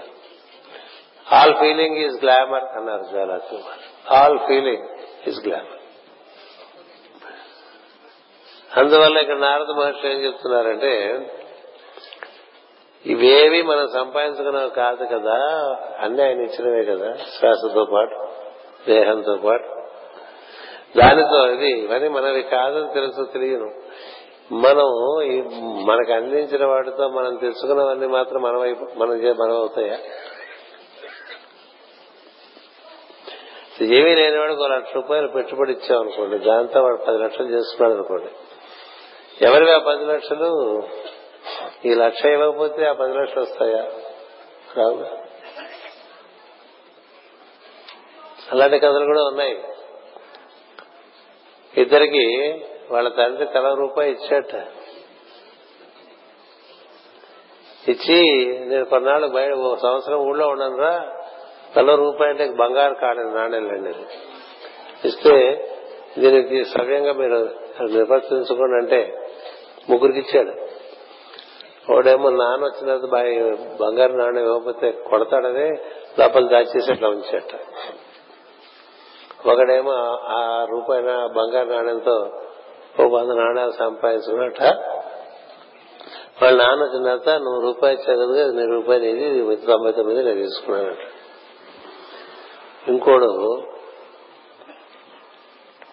నువ్వు రూపాయి ఇచ్చావు నేను వెయ్యి రూపాయలు చేశాను. వెయ్యి రూపాయలు నీవే అని చెప్పి వెయ్యి రూపాయలు అని చేతికి ఇచ్చాడు. ఇస్తే ఆ తండ్రి వాడిని తీసుకెళ్ళి ఆ దేశానికి రాజుని చేశాడు. వాళ్ళకి తెలియదు వాళ్ళ నాన్న తండ్రి రాజుని. అలా దైవము ఎవరిని కోరుకుంటాడంట అంతా నీదే నాదేం లేదు. అది పైకంఠం కాదు లోపల త్రికరణ శుద్ధిగా అది నమ్మాలి. నమ్మిన వాడికి అసలు నాదేమిటి? నేనే నీవాడిని కదా? జీవుడే దేవుడి నుంచి వచ్చినటువంటి వాడు. జీవో దేవ సనాతన అమయవాంశో జీవలోపే జీవో జీవో దేవ సనాతన అంచేత మనమే ఆయనకి చెందిన వాళ్ళం. ఆయనే మనకి శరీరం ఇచ్చాడు. ఇందులో ఏం పని చేసినా ఆయన మనలే పనిచేస్తున్నాయి కాలమే మనమేం పని చేయించాం? ఊపిరితిత్తులు మనమేం పని చేయించాం? ఈ లోపల అరుగుదల జీర్ణశక్తి ఆయనదే. మనం మేధస్సు ఇచ్చింది ఆయనే కదా. మనలో వెలుగు మనలో వాయువు మనలో అగ్ని అది చెప్పుకుంటూ వచ్చేవాళ్ళకి మనం. ఇవన్నీ ఆయన ఇస్తే అది వాడుకుని మందనుకుంటాడు జీవితం. అందుకని నారద మహర్షి చెప్తున్నారంటే జీవితము దానితో జీవితం మనం ఆనందించడానికి ఏర్పడినదే కానీ మనది కాదని తెలియను ఎంత మంచి వాక్యం అండి. ఇవన్నీ ఎందుకు ఇచ్చాడు నాన్న? మనం ఆనందిస్తామని ఇచ్చాడు అంతే అందుకని మనవి కాదు ఇవి బోల్డా ఆట వస్తువులు తెచ్చింటే పడేస్తాడండి తండ్రి పిల్లల కోసం కదా. ఆడుకోకుండా పెట్టి పోటాడుకుంటున్నారు అక్కడ వాళ్ళ మీద వాళ్ళు విసురుకుంటాం. అందుకే పడి కాదా. ఇవి నావి నావి అని కొట్టుకుంటున్నారు అనుకోండి అందుకు కాదు కదా. అన్నీ ఆయనవే కదా. నాది అనేటువంటిదే పరమజ్ఞానం. పరమజ్ఞానం. నాది అన్న భావన. కొత్త కొత్తగా రకరకాలుగా నాది ఏర్పడిపోతుంటుందండి. మా గ్రూప్ అండి అంటాడు. మా గ్రూప్ ఏంటి? వాడు ఒకడే ఉన్నాడు. అందరు గోవిందా అంటే అర్థం అది. ఒకడే యజమాని అందరం వాళ్ళకి సంబంధించిన వాళ్ళు అందువల్ల దానితో జీవితం మన మనం ఆనందించడానికి ఏర్పడినదే కానీ మనది కాదని తెలియరు.